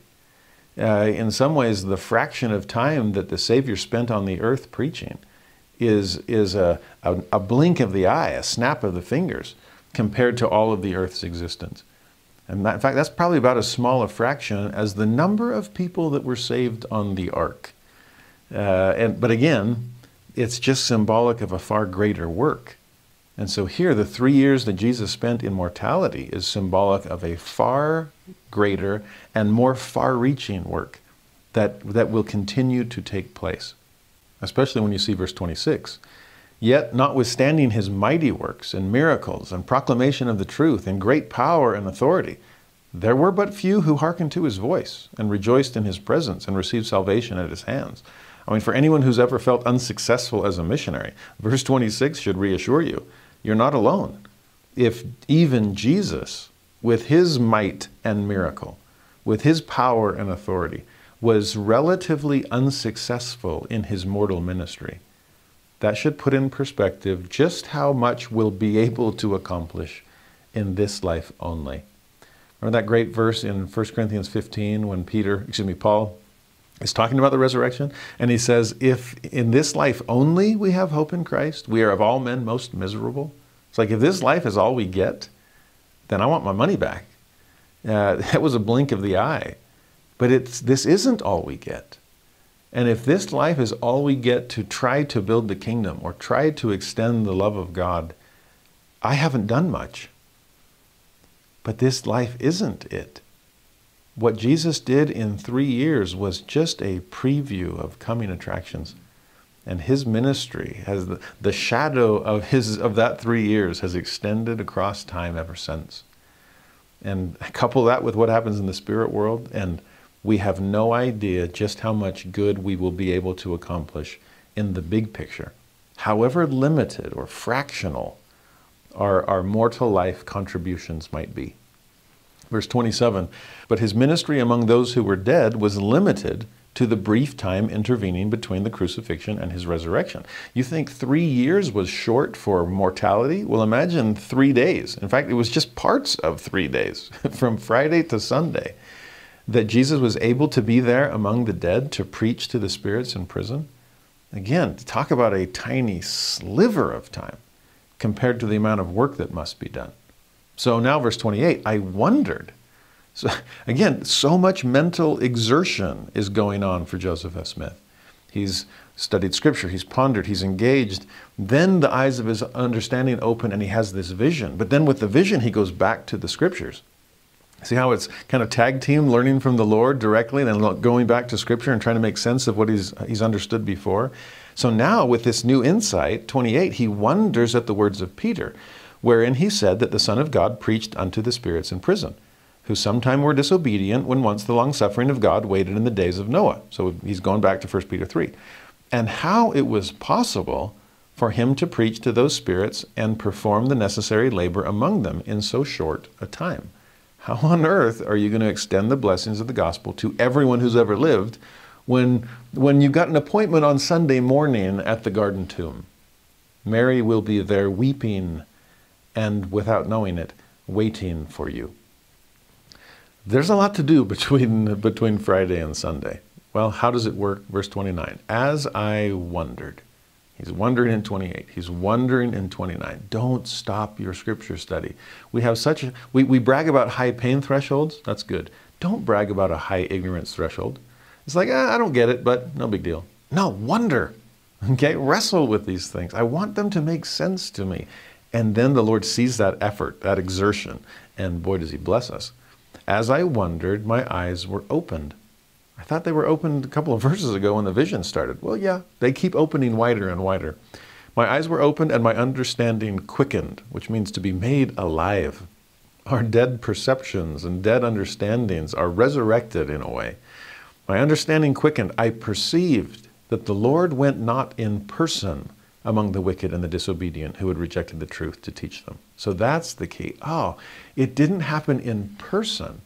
He spent that time with the righteous instead, the paradise side of prison, as opposed to the prison side of prison. But when he was there, more than just teach, he organized, he commissioned, he called. That's what he says in verse 30. But behold, from among the righteous, he organized his forces and appointed messengers, clothed with power and authority, and commissioned them to go forth and carry the light of the gospel to them that were in darkness, even to all the spirits of men. And thus was the gospel preached to the dead. Verse 30 is the key passage in this revelation because that's what it all clicks for Joseph F. Smith. That's how he does it. Christ came, and in that brief interval, but, well, in fact, it's the same thing. The questions he keeps asking, it's like these echoes of answers. Only three years to a very tiny group of Israelites? Well, don't, don't worry. Uh, by choosing a chosen people and then commissioning them to choose the rest of the world, that then that three year ministry will be multiplied exponentially as the people that well, what does it say in section 88? It behooveth those who have been warned to warn their neighbor. I'm taking a very short amount of time and trying to multiply its effectiveness by commissioning a bunch of people to pick up where I left off, to continue the work that I've done. Way back, I think in section 26, if I remember, we were talking about time management. And I told the story of a general authority coming to Puerto Rico and asking the church leaders there, what would you do if you only had three hours to serve in your calling? And the unlucky soul that was picked out of the crowd to give his answers publicly, one of the things he said was, I'd have a meeting so that I could gather my, you know, I'm the district president, I would gather my counselors and the high council. And in that one hour, say if I had three hours, I would have family home meeting for one hour and go on splits with the missionaries for another hour. But for the other hour, I would run the church. Now, knowing I can't run the church in an hour, I can have a meeting though and make sure that everyone knows what they should be doing if they're not confined to three hours. Again, I thought that's genius. And in some ways, that's the three year ministry of Jesus and the three day ministry of Christ in the spirit world. It's fascinating to think of, of his life as almost a, a practice version in mortality of what he's going to do in post mortality. Take a, a very brief period of time that, by outside perspective, seemed rather unsuccessful and turn it into the greatest success in history as he commissions and clothes, as he empowers and authorizes people to extend to others what he had given to them. And the beauty of that is it blesses the giver as well as the receiver. I get to be involved in this. I get to learn from Jesus, but then teach it to others. And we all know you learn more when you're the one teaching. Believe me, I've been learning a lot about that this year. I love what Joseph F. Smith is learning here. And best of all, I love what we get to participate in as a result. Now, verse 31 chosen messengers went forth to declare the acceptable day of the Lord and proclaim liberty to the captives who were bound, even unto all who would repent of their sins and receive the gospel. No wonder back in verse 19 the Lord preaches to the, to the spirits in paradise the everlasting gospel. They need that refresher course. It's like no matter how well you learned it and knew it in life, I need you to be the best teachers in eternity. So here's your refresher course. Here's your, your, your, uh, your post mission MTC so that you can then relearn uh, and, and just gain again a testimony of the things you spent your life living so that you can then teach it to those who never had the chance. You see, it was Isaiah who originally used those phrases to, to declare the acceptable day of the Lord, to proclaim liberty to the captives who are bound. Uh, that's Isaiah 61. That's actually the passage that Jesus quotes when he's at his own home synagogue in Nazareth. Reads that verse that everybody knows is messianic prophecy, and then he says, Yep, that's talking about me. This day are these words fulfilled in your ears. I've come to declare liberty to the captives. But the beauty of that is the Lord never wants to be alone in his mission. He's constantly empowering and preparing other people to do the same. Uh, thus it becometh us to fulfill all righteousness. Remember that generous plural pronoun. You and me, John, in the baptism. You and me, Elder Halverson, in Puerto Rico. You and me in your calling, in your, in your raising of children, in whatever work you're engaged in. You get to declare liberty too you get to declare the acceptable day of the Lord. And throughout it all, what is Jesus doing? He's multiplying himself by multiplying messengers. When Elder David A. Bednar was first called to be stake president in Arkansas, the general authority that extended the call to him said, Well, President Bednar, your first order of business is to prepare a multitude of men who can replace you. Another Bednar was kind of laughing, going, I've been a stake president for like two minutes and you're already planning on my successor? Well, yeah. Uh, and to prepare a multitude, that's how we multiply the kingdom of God. It's exactly what the Lord is doing here. Verse 32, that's how it works. Thus was the gospel preached to those who had died in their sins, without a knowledge of the truth, or in transgression, having rejected the prophets. I love that it includes both groups, both the ignorant as well as the rebellious. People that didn't know as well as people who would not know. The Lord is trying to give chances for all of them, whether that's celestial, like we see in 137. I never knew, but I would have accepted if I'd had the chance. or terrestrial, like we saw in section 76, that they wouldn't receive it in this life, but perhaps might receive it here. You see how generous God is in bumping back final judgment until that judgment really can be final? That you really don't want to progress any further than this? You won't receive what I want to give you, so you'll only receive what you're willing to accept? Okay. Until then, though, whether the ignorant or the rebellious, I keep teaching, keep giving them chances. Verse 33 These were taught, notice the lesson. One, faith in God. Two, repentance from sin. Three, vicarious baptism for the remission of sins. And four, the gift of the Holy Ghost by the laying on of hands. And that will be vicarious also. I love verse 33 because that's the post mortal version of the fourth article of faith. In this life, it's first faith in the Lord Jesus Christ, and second repentance, and third baptism by immersion for the remission of sins, and fourth the laying on of hands for the gift of the Holy Ghost. Well, same thing here. Just add vicarious. Okay? Some the principles can be lived here. The ordinances needed to be performed there. But don't worry, we got that taken care of. Uh, we've got missionaries. In, in, some ways, I've always thought about that with sister missionaries uh, that have priesthood authority to preach but not priesthood ordination to administer ordinances. Uh, and so there's a division of priesthood when it comes to sister missionaries and, and elder missionaries, for example. And so it's interesting to see sister missionaries with being clothed and commissioned and empowered and authorized to preach the gospel of Jesus Christ and to preach faith in God and repentance of sin. But when it came time for baptism and confirmation, they had to trust that someone else would be there to do that that there would be elders with the, with the authority to perform those ordinances.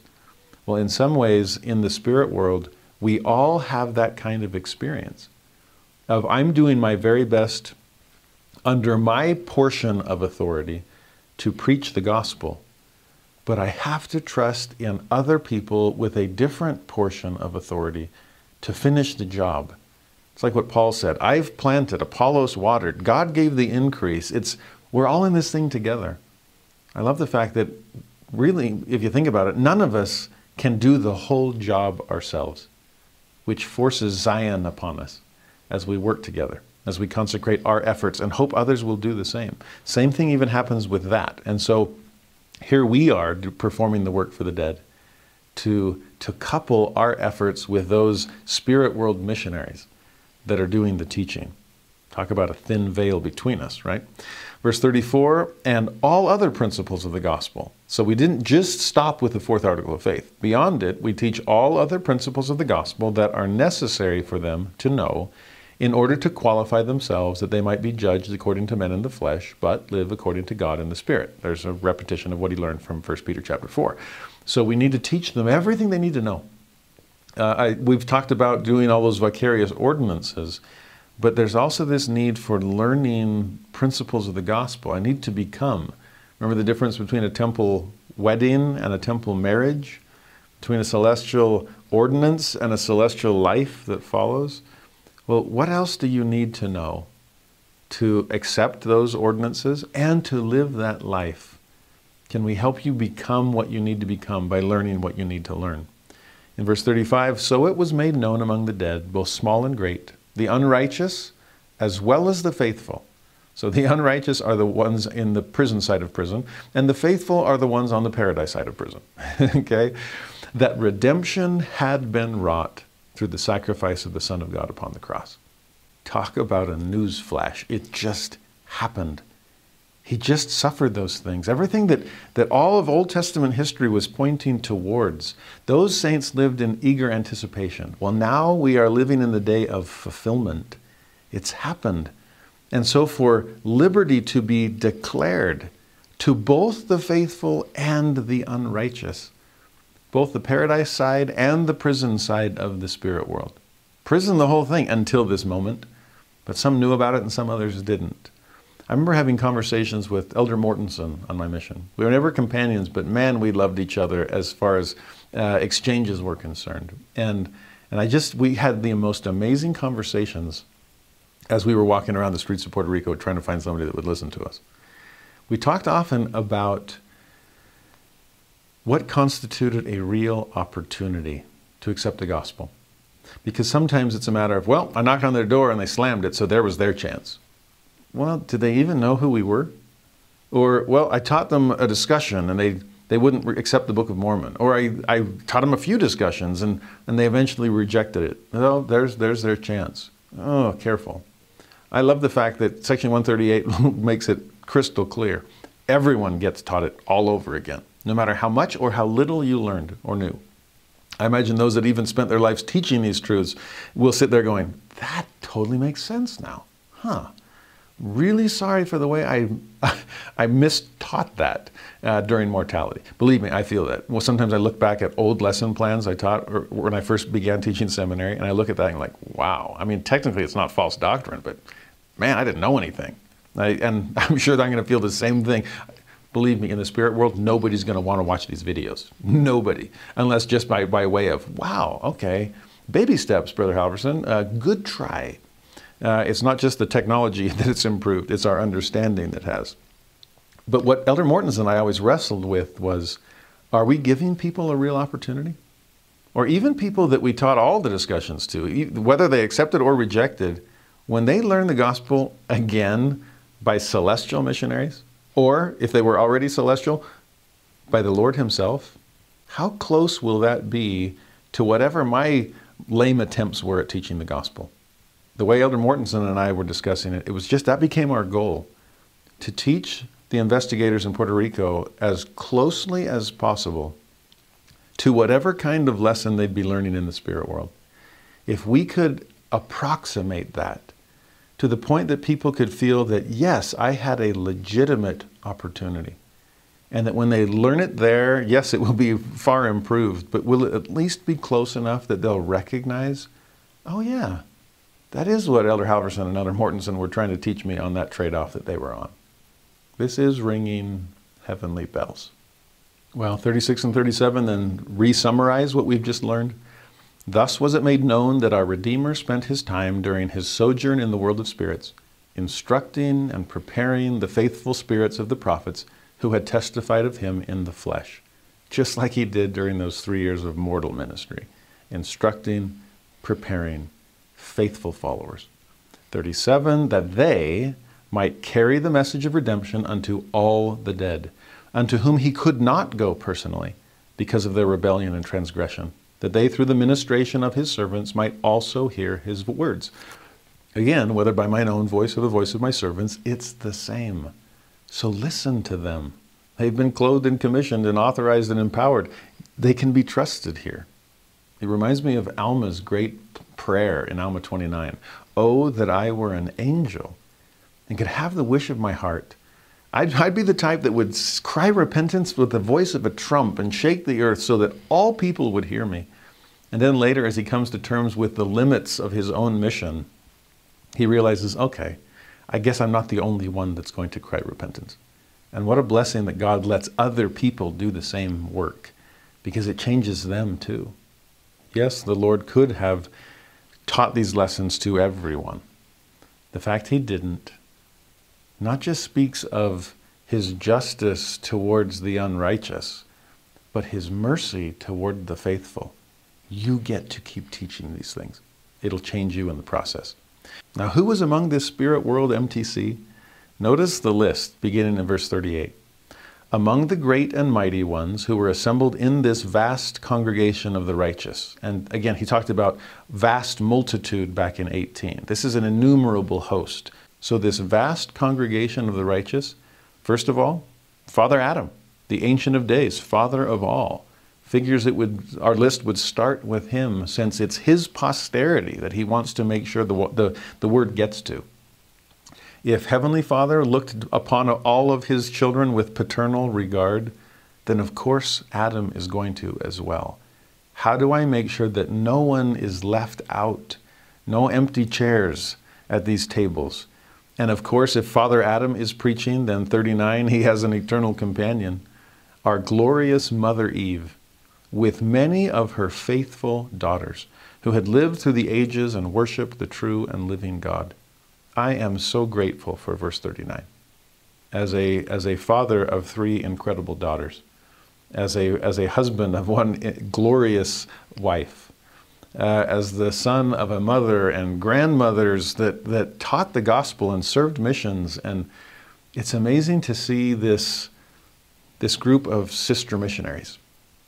Sadly, we're missing so many of their names from Scripture, but they are named and known by God. And here they are included, right? That was just this host of sister missionaries being trained by. I, to me, there's still that's the, the, the biggest thing that we need to change in the missionary department is the name of the mission president's wife. We don't have a good title for that, and I and I loved my mission president's wives. They were the mission mom and and raised and nurtured us, and I'm so grateful for them. Uh, mission matron, maybe that's a better name. We use that in the temple. Uh, and more and more, it's becoming husband and wife as equal partners, even leading in mission field. Uh, I look forward to continued growth and progress in that department. But here, to see this ultimate set of senior missionaries, Adam and Eve, leading their posterity forward as, as mission presidents in the spirit world, and to have this host of sister missionaries that Mother Eve is personally preparing, uh, I love that thought. Who else is there? Verse 40 Abel, the first martyr, was there. His brother Seth, one of the mighty ones, who was in the express image of his father Adam. So, whether it's an Abel, whose work in mortality is cut short, or a Seth, whose work in mortality is allowed to continue, either way, in some ways it's, it's cut short for all of us. None of us can do enough in this life. That's why John the, the Beloved back in section 7 was like, Can I stick around? Can I have a few extra centuries, millennia, whatever it takes? I just want to keep doing what I've been doing. Other than those kinds of options, or the three Nephites, for example, it's all cut short, whether you're an Abel or a Seth. But can the work continue? In verse 41, Noah, who gave warning of the flood, again, poster children for the mercy of God, you saved so few in this life, but you will save far more in the next. That was just preliminary work. In some ways, what, what, do they say? That the MTC is to the mission as your mission is to life? Well, in some ways, keep do another a third round as your life is to post-mortal existence and the work you'll continue to do in the spirit world, where time isn't an issue. So Noah, be, be grateful for an extended mission that will be far more successful than the one you had in life. Shem, the great high priest, you too. Abraham, the father of the faithful. Well, you'll have far more posterity on the other side than you ever had on this one. Isaac, Jacob, Moses, the great lawgiver of Israel. I love this. I mean, talk about an MTC district. I love the ones that I got to teach when I, when I taught there. But wow, these, these are the, this is the ultimate. Verse 42 other people that you might not expect to include. But as you read the list, it's amazing that they're all couched in the context of work for the dead. I mean, if they talked about it or prophesied of it or worked towards it in this life, it seems only fitting that they be able to continue the work in the next. So, 42, how about Isaiah? Can you picture him? He must be the one teaching the really, really intellectual elite in the spirit world because they can understand him. Okay, maybe he gets to pair up with Elder Maxwell or something. Uh, maybe he's paired up with, maybe it's Nephi again, Mr. Glory and Plainness, who always quoted Mr. I Glory and something else. Uh, but what a great tag team where if you get confused, Nephi can explain it. But if you're not quite as inspired by Nephi, then, then Isaiah can breathe in some poetry and power. So 42, Isaiah, who declared by prophecy that the Redeemer was anointed to bind up the brokenhearted. And then the phrase that should be familiar to us by now to proclaim liberty to the captives and the opening of the prison to them that were bound. Of course, he's going to be there too. Verse 43 Moreover, Ezekiel. Now, he's one that we don't think about very often, but why would he pop into Joseph F. Smith's mind? Well, because his mind reverted to Scripture all the time. And if he's good enough to think about Cappadocia, then he's definitely good enough to recall the valley of the dry bones. And so he does. Ezekiel, who was shown in vision the great valley of dry bones, which were to be clothed upon with flesh, to come forth again in the resurrection of the dead, living souls. Ezekiel, you prophesied of the resurrection. You want to do it far more close to the action? You want to, to go into that valley of dry bones, so to speak, and, and let people know that that theirs would be returning with, with flesh and sinew. Powerful. In verse 44, Daniel, here's another one, who foresaw and foretold the establishment of the kingdom of God in the latter days, never again to be destroyed nor given to other people. Again, you see how jo- Joseph F. Smith is couching all of these. It's like, what are your credentials? Remember back in section 27, all of these ancient worthies that will come to that great last sacrament meeting? And what brings them there? They have keys to contribute. And that then it's the keys that run throughout section 27. Well, here it's a connection to work for the dead or the resurrection or the restoration, which will make all of these things possible. Daniel explained that dream of the stone cut out of the mountain without hands rolling forth to fill the earth, and it's happening. Of course, he's up there stoked as what he sees. And for him to be able to, be, to participate in that declaring of, of liberty to the captives, of course. Then 45, Elias, who was with Moses on the Mount of Transfiguration. Now, based on what we know about the Mount of Transfiguration, that Elias, which is a title as much as it is a name, is John the Baptist. And so to think of he who prepared the way for Christ, but whose life was cut short in mortality, by now to be able to be resurrected, if Christ is the first fruits, oh, I imagine it didn't take long to extend that blessing to his cousin, to his, his forerunner, his lead blocker, uh, John the Baptist. He gets to continue his work in preparing the world for Jesus Christ. 46, how about Malachi? the prophet, who testified of the coming of Elijah, of whom also Moroni spake to the prophet Joseph Smith, declaring that he should come before the ushering in of the great and dreadful day of the Lord. They were also there as well. I mean, talk about a district. Everyone, I mean, the way Malachi performed his mission and testified of this coming day where all the loose ends would be wrapped up, that's what spirit world ministry is all about to wrap up every loose end to bind on earth, our side of the veil, what would then be bound in heaven, their side of the veil. No wonder Malachi is allowed to participate in this. Verse 47 speaking of Elijah, the prophet Elijah was to plant in the hearts of the children the promises made to their fathers. And it's through the redemption of the dead that God can keep all those promises. It's through what we do in the temple that hearts are turning in either direction, connecting across the veil. 48, all of that was to foreshadow the great work to be done in the temples of the Lord in the dispensation of the fullness of times for the redemption of the dead, and the sealing of the children to their parents, lest the whole earth be smitten with a curse and utterly wasted at his coming. We've talked about that multiple times, that, that this earth was meant to be a forest of family trees, not a desolate logging camp with people cut off from their branches and their roots. This is what is making all of this possible. It's where God can keep his promises. In verse 49, don't just think biblical time, think Book of Mormon as well. All these and many more, even the prophets who dwelt among the Nephites and testified of the coming of the Son of God, mingled in the vast assembly and waited for their deliverance. Can you picture that scene? Oh, it reminds me of General Conference in some ways, where there are people from all nations just gathering together or mingling with one another and seeing different cultures and languages and it's incredible uh, here we ask things like oh where are you from can you imagine there it's like when did you live how are you involved in the work of god in your life? What dispensation were you a part of? Incredible. Old world new world. Uh, isaiah ezekiel daniel abraham adam eve faithful daughters faithful sons. And notice the phrase in 49 again these and many more. Remember, this is a vast multitude, a vast congregation, innumerable hosts of the dead. Who else might it have included?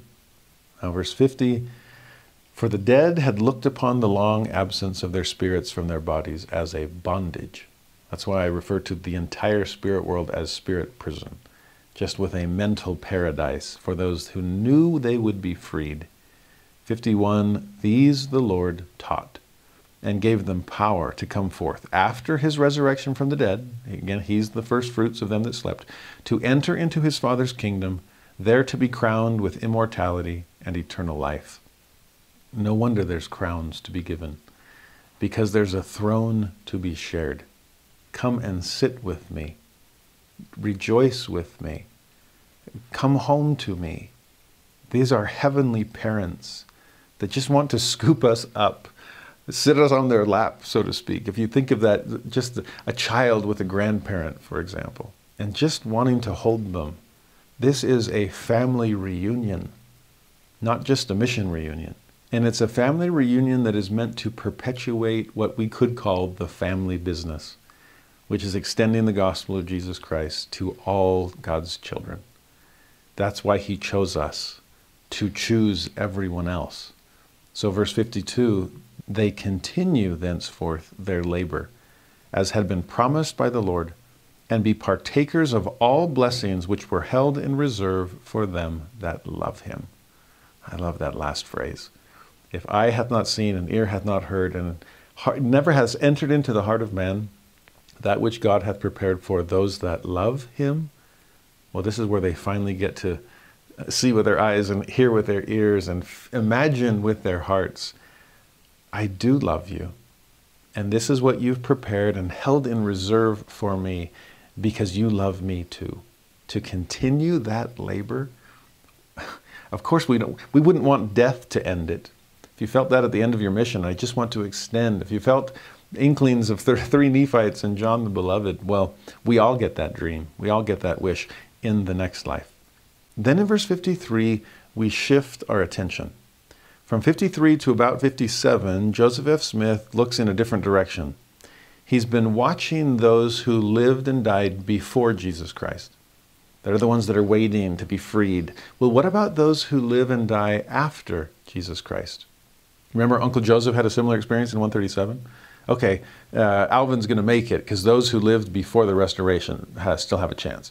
Oh, well, those who lived after the restoration and didn't get the opportunity, they'll have a chance too. Well, what about these? Those faithful who lived before Christ, these are the BC saints that get to continue their mission. What about AD saints? Do they get to continue their mission too? Well, the answer is a resounding yes. But notice how it's described starting in verse 53. The prophet Joseph Smith, fitting to begin with him. If we start this part with Joseph Smith, just like we've started the other part with Father Adam, here's the father of our dispensation. The prophet Joseph Smith and my father, Hyrum Smith, very fitting there as well, Brigham Young, John Taylor, Wilford Woodruff, and other choice spirits who were reserved to come forth in the fullness of times to take part in laying the foundations of the great latter day work. So here's President Smith, including his prophetic predecessors, including other choice spirits. Again, let your mind fill in some of those blanks and allow the Spirit to confirm your participation in this group. If we saw the many more in 49, we get to see the other choice spirits in 53. People that God had reserved for this day. We have been saved for these latter days. We sing that song. Do we feel it? Do we sense our partnership with those who have gone before. So if we're here to lay the foundations of the great latter day work, 54 continues, including the building of the temples and the performance of ordinances therein for the redemption of the dead, we're also in the spirit world. Again, what are our credentials? If their credentials were, were prophetic and foreshadowing, are our credentials participation and continuation? We did this. We did this work. We helped build temples. We helped participate in the, in the redemption of the dead. We spent our mortal lives extending the blessings of salvation. Of course, we're going to spend our, our eternal lives doing the same. 55, I observed that they were also among the noble and great ones who were chosen in the beginning to be rulers in the church of God. I mean, there's a nod to Abraham chapter 3 that as God presents his plan, he, he gathers the noble and great ones and says, These I will make my rulers. They, they were faithful here, they'll be faithful there. They've been wanting to build the kingdom here. They're definitely going to want to continue it there. And in fact, they're going to want to continue it even after they come back. That's what he gets at in 57. But before that, 56, even before they were born. So now we're talking about their premortality and perhaps our premortality. After all, it's not just they, it's they with many others the inclusiveness of this is so beautiful. So include yourself in 56. They, with many others, received their first lessons in the world of spirits and were prepared to come forth in the due time of the Lord to labor in his vineyard for the salvation of the souls of men. Now, you and I share in the same due time of the Lord because we're living at the same time. Whoever, whether it's Joseph Smith or Brigham Young or John Taylor or Joseph F. Smith or whomever God has gone before us, they were reserved, saved for these latter days. They were prepared to come forth. And what prepared them? Lessons. First lessons. We saw when Jesus first comes to the spirit world, he gives them lessons again, refresher course. And it sounds like it's a refresher, not just from what they learned and lived and taught in mortality, but what they learned and promised to live in pre-mortality. We talk about the Spirit, this is John 14, when Jesus says to the apostles of the Last Supper that one of the roles of the Holy Ghost is to bring all things to our remembrance. Well, I'm sure you've had experience of learning something new that for some strange reason didn't feel new at all. It was like new cognitively or mentally, but it was old spiritually. It just rang true. There's almost this oh educational deja vu of I think I knew this once. Uh, I must have forgotten somehow. And as the veil robs us of those memories, but as the Spirit peeks through the veil and reminds us of truths once learned and loved, well, now we get to learn them and love them and live them again. But we had our first lessons. I loved watching that in the mission field of just lights come on. No wonder, man, sacado del aire, you took me out of the air because I wasn't always in it. I just started kind of floating around in confusion once I forgot my premortal lessons. Thank you for the reminder. By the way, if we and those other noble and great who were prepared to come forth in this day, if they re- received their first lessons, then imagine I would, I would assume that the greater the, the role, the, the higher the mission, the more important the preparation would be. And therefore, the greater those first lessons would have been. Uh, did I take AP first lesson or, or honors course, or was I just kind of entry level? Okay? Because there's a phrase that we find throughout Scripture about Jesus Christ being foreordained, about being prepared. There is a verse in Peter, for example. We spent a lot of time with Peter today. At one point, he calls Jesus the Lamb without blemish and without spot, who verily was foreordained before the foundation of the world. So there we know that even in premortality, Jesus was foreordained. Here am I, send me. He was the one to volunteer because he was the one best prepared. But when the scriptures talk about the atonement being prepared from before the foundation of the world, it's more like the object, like, well, the atonement is part of the plan. Of course, there was going to be an atonement. It was prepared. But if you remember this tiny detail from the baptismal prayer of Alma to Helam, at the Waters of Mormon. It's a much longer prayer than what we say today. But he said this I baptize thee, having authority from the Almighty God. He goes on for a while and then says, And may he, still referring to God, grant unto you eternal life through the redemption of Christ, and then hold on to this pronoun, whom he has prepared from the foundation of the world. Did you catch that?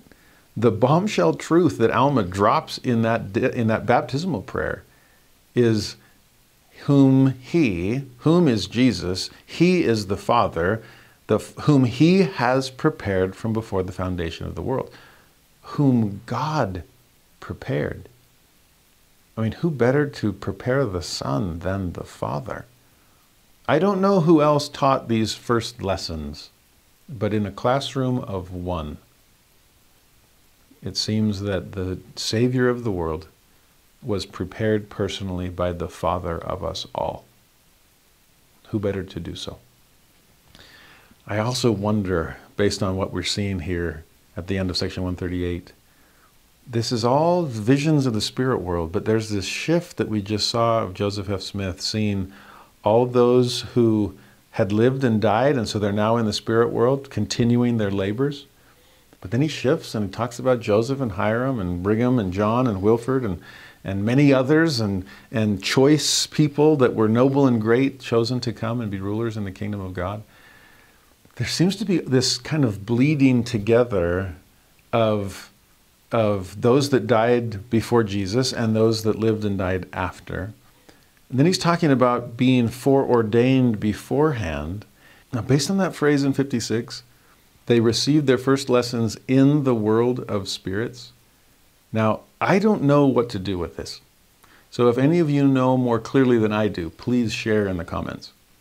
But there, when it says that now these are premortal spirits receiving first lessons, but the lessons are received in the world of spirits. Now, this whole revelation, we've been seeing the world of spirits, but it's post mortal spirits. They're the ones that have lived their lives and are waiting for the coming of Christ to declare liberty from, to the captives. Are these two separate spirit worlds? Or, or are they one and the same? I don't know enough about the geography of heaven or, or premortality or postmortality uh, to know for sure if they're separate, if there's some overlap, if there's a dotted line or a solid one, like we've seen with paradise and prison, I don't know. But I, but the possibility of this being the same, or some overlap, or some, I don't know, foreign exchange students or whatever it might be, of post-mortal mingling with premortal. I, I, I, I honestly, I don't know how clear a distinction we need to make between everything we've studied so far and what we see in 53 through 56.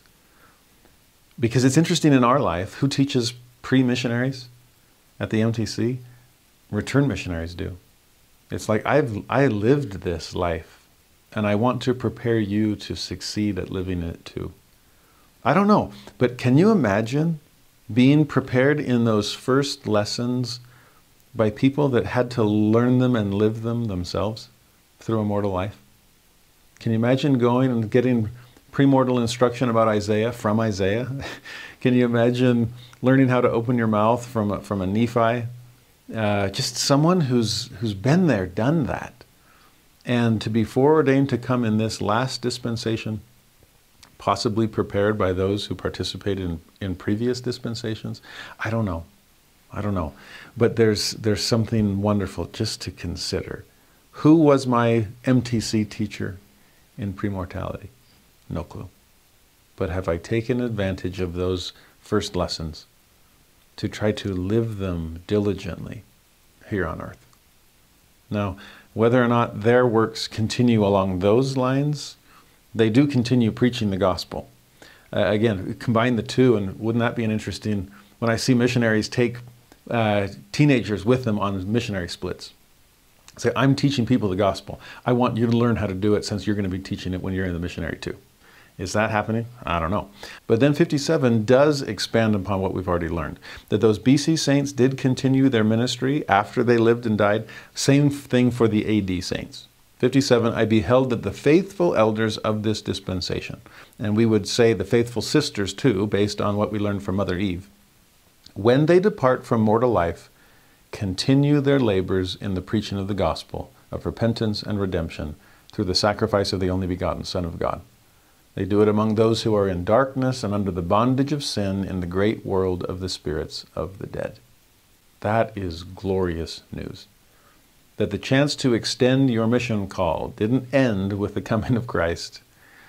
That even those of us that live in this final dispensation, when we die, if we were faithful here, of course we'll want to be faithful there. If we spent this life building momentum and establishing trajectory, then of course the next life is going to allow us to continue onward. This actually reminds me of an experience I had in college where me and my two roommates, the three of us, each got dates and we went on this triple date together. But we were driving up Provo Canyon and the road was slick and uh, from, from some rain and the car began to fishtail and ended up spinning around and then going off the side of the road and flipping upside down and, and stopping right up against the, the side of this mountain. Uh, and smashed windows and we we're all hanging upside down from our seatbelts and it was, it was a day we could have died. I honestly thought that was going to be the case. I remember as we started to fishtail and it all started going slow mo, like they like they say, and I thought I'm about to die. Huh? Hadn't planned that. At least I'm on a date. I guess that's a good way to go. It was weird because I wasn't scared of death. I honestly remember thinking, I hope my mom knows I'm okay. I mean, I'm dead, yeah, but that, that it was all right. I wasn't in pain and I wasn't scared. Today was a good day to die. Uh, I haven't always had days like that, but that day would have been fine. And I just remember afterwards hanging from the seatbelts and un- unbuckling and, you know, getting out, crawling out the back broken window. And there we were, all six of us, uh, cuts and bruises, but nothing major. And just surprised that we were all still alive. I don't know if it was my shock speaking or my testimony, but I turned to my roommates and I was like, dude, we were this close from being mission companions. And they're like, huh? I'm like, you know the doctrine, you know, we continue faithful. We could, we would have been mission companions. We would have been preaching the gospel like the good old days. And they were both kind of like, uh, I'm like, too soon? Like, yeah, too soon. We're still in shock. Uh, but that's the doctrine. And, and I glory in it that the, the labors we perform in this life are merely previews of coming attractions. I know in my, I see in my parents, uh, they served a, a, temple mission. And they came back and they wanted to keep serving another one, and now they're serving a family history mission. And and my dad's health, particularly, is just like it's slowing me down, and I just want to keep serving missions after mission. Uh, you will. If we're faithful here, we all will. And those missions, whether on this side of the veil or the other, the location doesn't matter, it's just a transfer. It's what Elder Maxwell said near the end of his life. Whether on this side or the other side, I just want to play in the game. God, just give me a jersey. Don't sit me on the bench uh, because of ill health. Just one way or the other. Now, perhaps that ill health is still some of those first lessons that we need to learn to prepare us to continue serving. Maybe we need to to realize the, the blessing of a body, even in, its, in its pain or in its difficulty or its age or its, its unhealth, knowing that we will see once it's gone the bondage of not having one, and then rejoice in the glorious blessing of the resurrection. But again, those are blessings that we are anticipating, that we've been promised, that we are promising others and that we'll continue to promise them in the next life as we continue to serve and share the gospel. Verse 58 gives us the promise the dead who repent will be redeemed through obedience to the ordinances of the house of God. We saw before in this section that it's atonement and then ordinances. Well, we are performing those ordinances in the temple, and redemption is promised to the dead who repent. Anyone who thinks that judgment comes before then minimizes the possibility of post mortal repentance. Now, again, do not procrastinate the day of your repentance, because if that's what we spend this life doing, chances are that's what we'll spend the next life doing. But please hold out hope. As I've often said to my students, permanent bad news is against my religion. I just trust in the, the ample provision of a God with paternal regard. Verse 59 balances this mercy with justice after they have paid the penalty of their transgressions and are washed clean, shall receive a reward according to their works, for they are heirs of salvation. We do have a telestial and a terrestrial and a celestial kingdom. In my Father's house there are many mansions. Those that rebelled before may have to pay the penalty of their transgressions. Remember section 19? If you don't repent, then you must suffer even as I suffered. There may be some, some personal payment there but through the atonement of Jesus Christ, we can be washed clean. We can be made worthy of some reward. We can be heirs of salvation through the author and finisher of our faith. Verse 60, Joseph F. Smith then concludes Thus was the vision of the redemption of the dead revealed to me. And I bear record, and I know that this record is true, through the blessing of our Lord and Savior Jesus Christ. Even so, amen if you can echo President Smith's words and bear record that you know these things are true, then that's a blessing through our Lord and Savior Jesus Christ as well. I am grateful for that blessing. I am grateful that I've been able to participate in, in saving ordinances in the temple. I'm grateful to be to have been raised by people that want to continue that work themselves into their old age and beyond it. I do look forward to continued missions on both sides of the veil. I'm honored that God would allow us to participate in His saving work. We are our brothers and sisters' keepers. And I'm grateful for a Father in heaven with so much ample provision and so much paternal regard that He allows us to participate in one another's salvation. That is generous of him. The things that we learned today from, from Joseph Smith in 137 and from Joseph F. Smith in 138. Actually, there's, there's more parallels between the two. It's more than just uncle and nephew. The things that we see in 138, in some ways, are expansions and explanations of the kinds of things that Joseph himself learned decades before. In fact, it's the same long statement where we get the paternal regard and the ample provision statements. And in it, you can hear a lot of foreshadowing towards the things that his nephew will reveal in 138. Joseph said, The situation of the Christian nations after death is a subject that has called forth all the wisdom and talent of the philosopher and the divine. And it is an opinion which is generally received that the destiny of man is irretrievably fixed at his death, and that he is made either eternally happy or eternally miserable. That if a man dies without a knowledge of God, he must be eternally damned, without any mitigation of his punishment, alleviation of his pain, or the most latent hope of a deliverance while endless ages shall roll along. I mean, talk about bad news, right? But without further light and knowledge, that's all we're left with. Joseph goes on, however orthodox this principle may be, we shall find that it is at variance with the testimony of Holy Writ. In other words, it doesn't ag- agree with Scripture.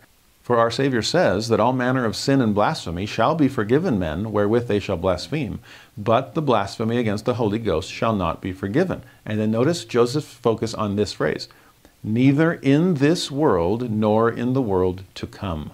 So he's just quoted from Matthew. So what does the prophet conclude? evidently showing that there are sins which may be forgiven in the world to come, although the sin of blasphemy against the Holy Ghost cannot be forgiven. I love Joseph's perspective on Scripture. It's like, okay, I know this is what people say, that once you die, that's it, and it's heaven or hell, and there's no change in that. Final judgment ha- happens at the point of death. That's what they said about my brother Alvin. But that doesn't agree with Scripture. I mean, when his mind reverts, he thinks of this verse in Matthew as well as in Mark. And wait a minute, they can't be forgiven in this life or the world to come? That means some must be. Hmm, okay. Well, how does that work? And he's going to learn line upon line. He goes on in this statement Peter, hmm, he's the one we've been quoting a lot today, also in speaking concerning our Savior, says that he went and preached unto the spirits in prison which sometimes were disobedient when once the long suffering of God waited in the days of Noah. So, like, like uncle, like nephew. This is a verse that, that their minds are referring or reverting to often. Here, then, we have an account of our Savior preaching to the spirits in prison, to spirits that had been imprisoned from the days of Noah. And what did he preach to them? That they were to stay there? Certainly not. I love how Joseph is just shocked by what he's going to say. Hey, nice to meet you all. Stay put. Certainly not. Let his own declaration testify. And then he quotes from Luke He hath sent me to heal the brokenhearted, to preach deliverance to the captives, and recovering of sight to the blind, to set at liberty them that are bruised. There's Jesus quoting Isaiah. Just like in this revelation, uh, it keeps coming up liberty to the captives. Joseph then concludes Isaiah has it to bring out the prisoners from the prison, and them that sit in darkness from the prison house. That's a, a different Isaiah passage. It is very evident from this that he not only went to preach to them, but to deliver or bring them out of the prison house. I love Joseph's example of scripture study. Mean, that's where his nephew got it. He's just piecing together all these passages and realizing, no, the world's got it wrong. Uh, there has to be post-mortal possibilities that include repentance and redemption. If Jesus is going to preach to the spirits in prison, it's not going to be to rub salt into their wounds and say, You're stuck here, sorry. No, it's to deliver the captives. That's exactly what must be happening. We can do that with work for the dead. Okay, it's all coming together. Now, he still doesn't understand the logistics that his nephew will get. And so that is still part of this line upon line increase of understanding. And I, for one, am grateful to be living in an age where the restoration is ongoing and revelation continues to flow to save both the living as well as the dead. Two other quick passages of Scripture. There's one in the 88th Psalm where the psalmist asks rhetorically, Wilt thou show wonders to the dead? Shall the dead arise and praise thee Shall thy loving kindness be declared in the grave, or thy faithfulness in destruction? The answer to all four of those questions is a resounding yes. The Lord has come to promise all of that. The dead will arise and praise him. I hope the living are doing so already. One other psalm from the 68th God setteth the solitary in families, he bringeth out those which are bound with chains. Such a beautiful promise. As we've studied these sections today, God does bring out those that are bound with chains. He does break the chains of death, the bonds of hell. And not only that, but the other part of that passage, he sets the solitary in families. That is beautiful. To anyone who has felt cut off from loved ones, he's breaking certain bonds but reforging other ones, the ones we want to hold on to.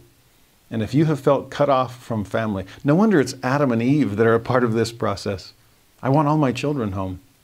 But even more than that, no wonder it's heavenly parents that have established this plan of redemption, of happiness, of an eternal family.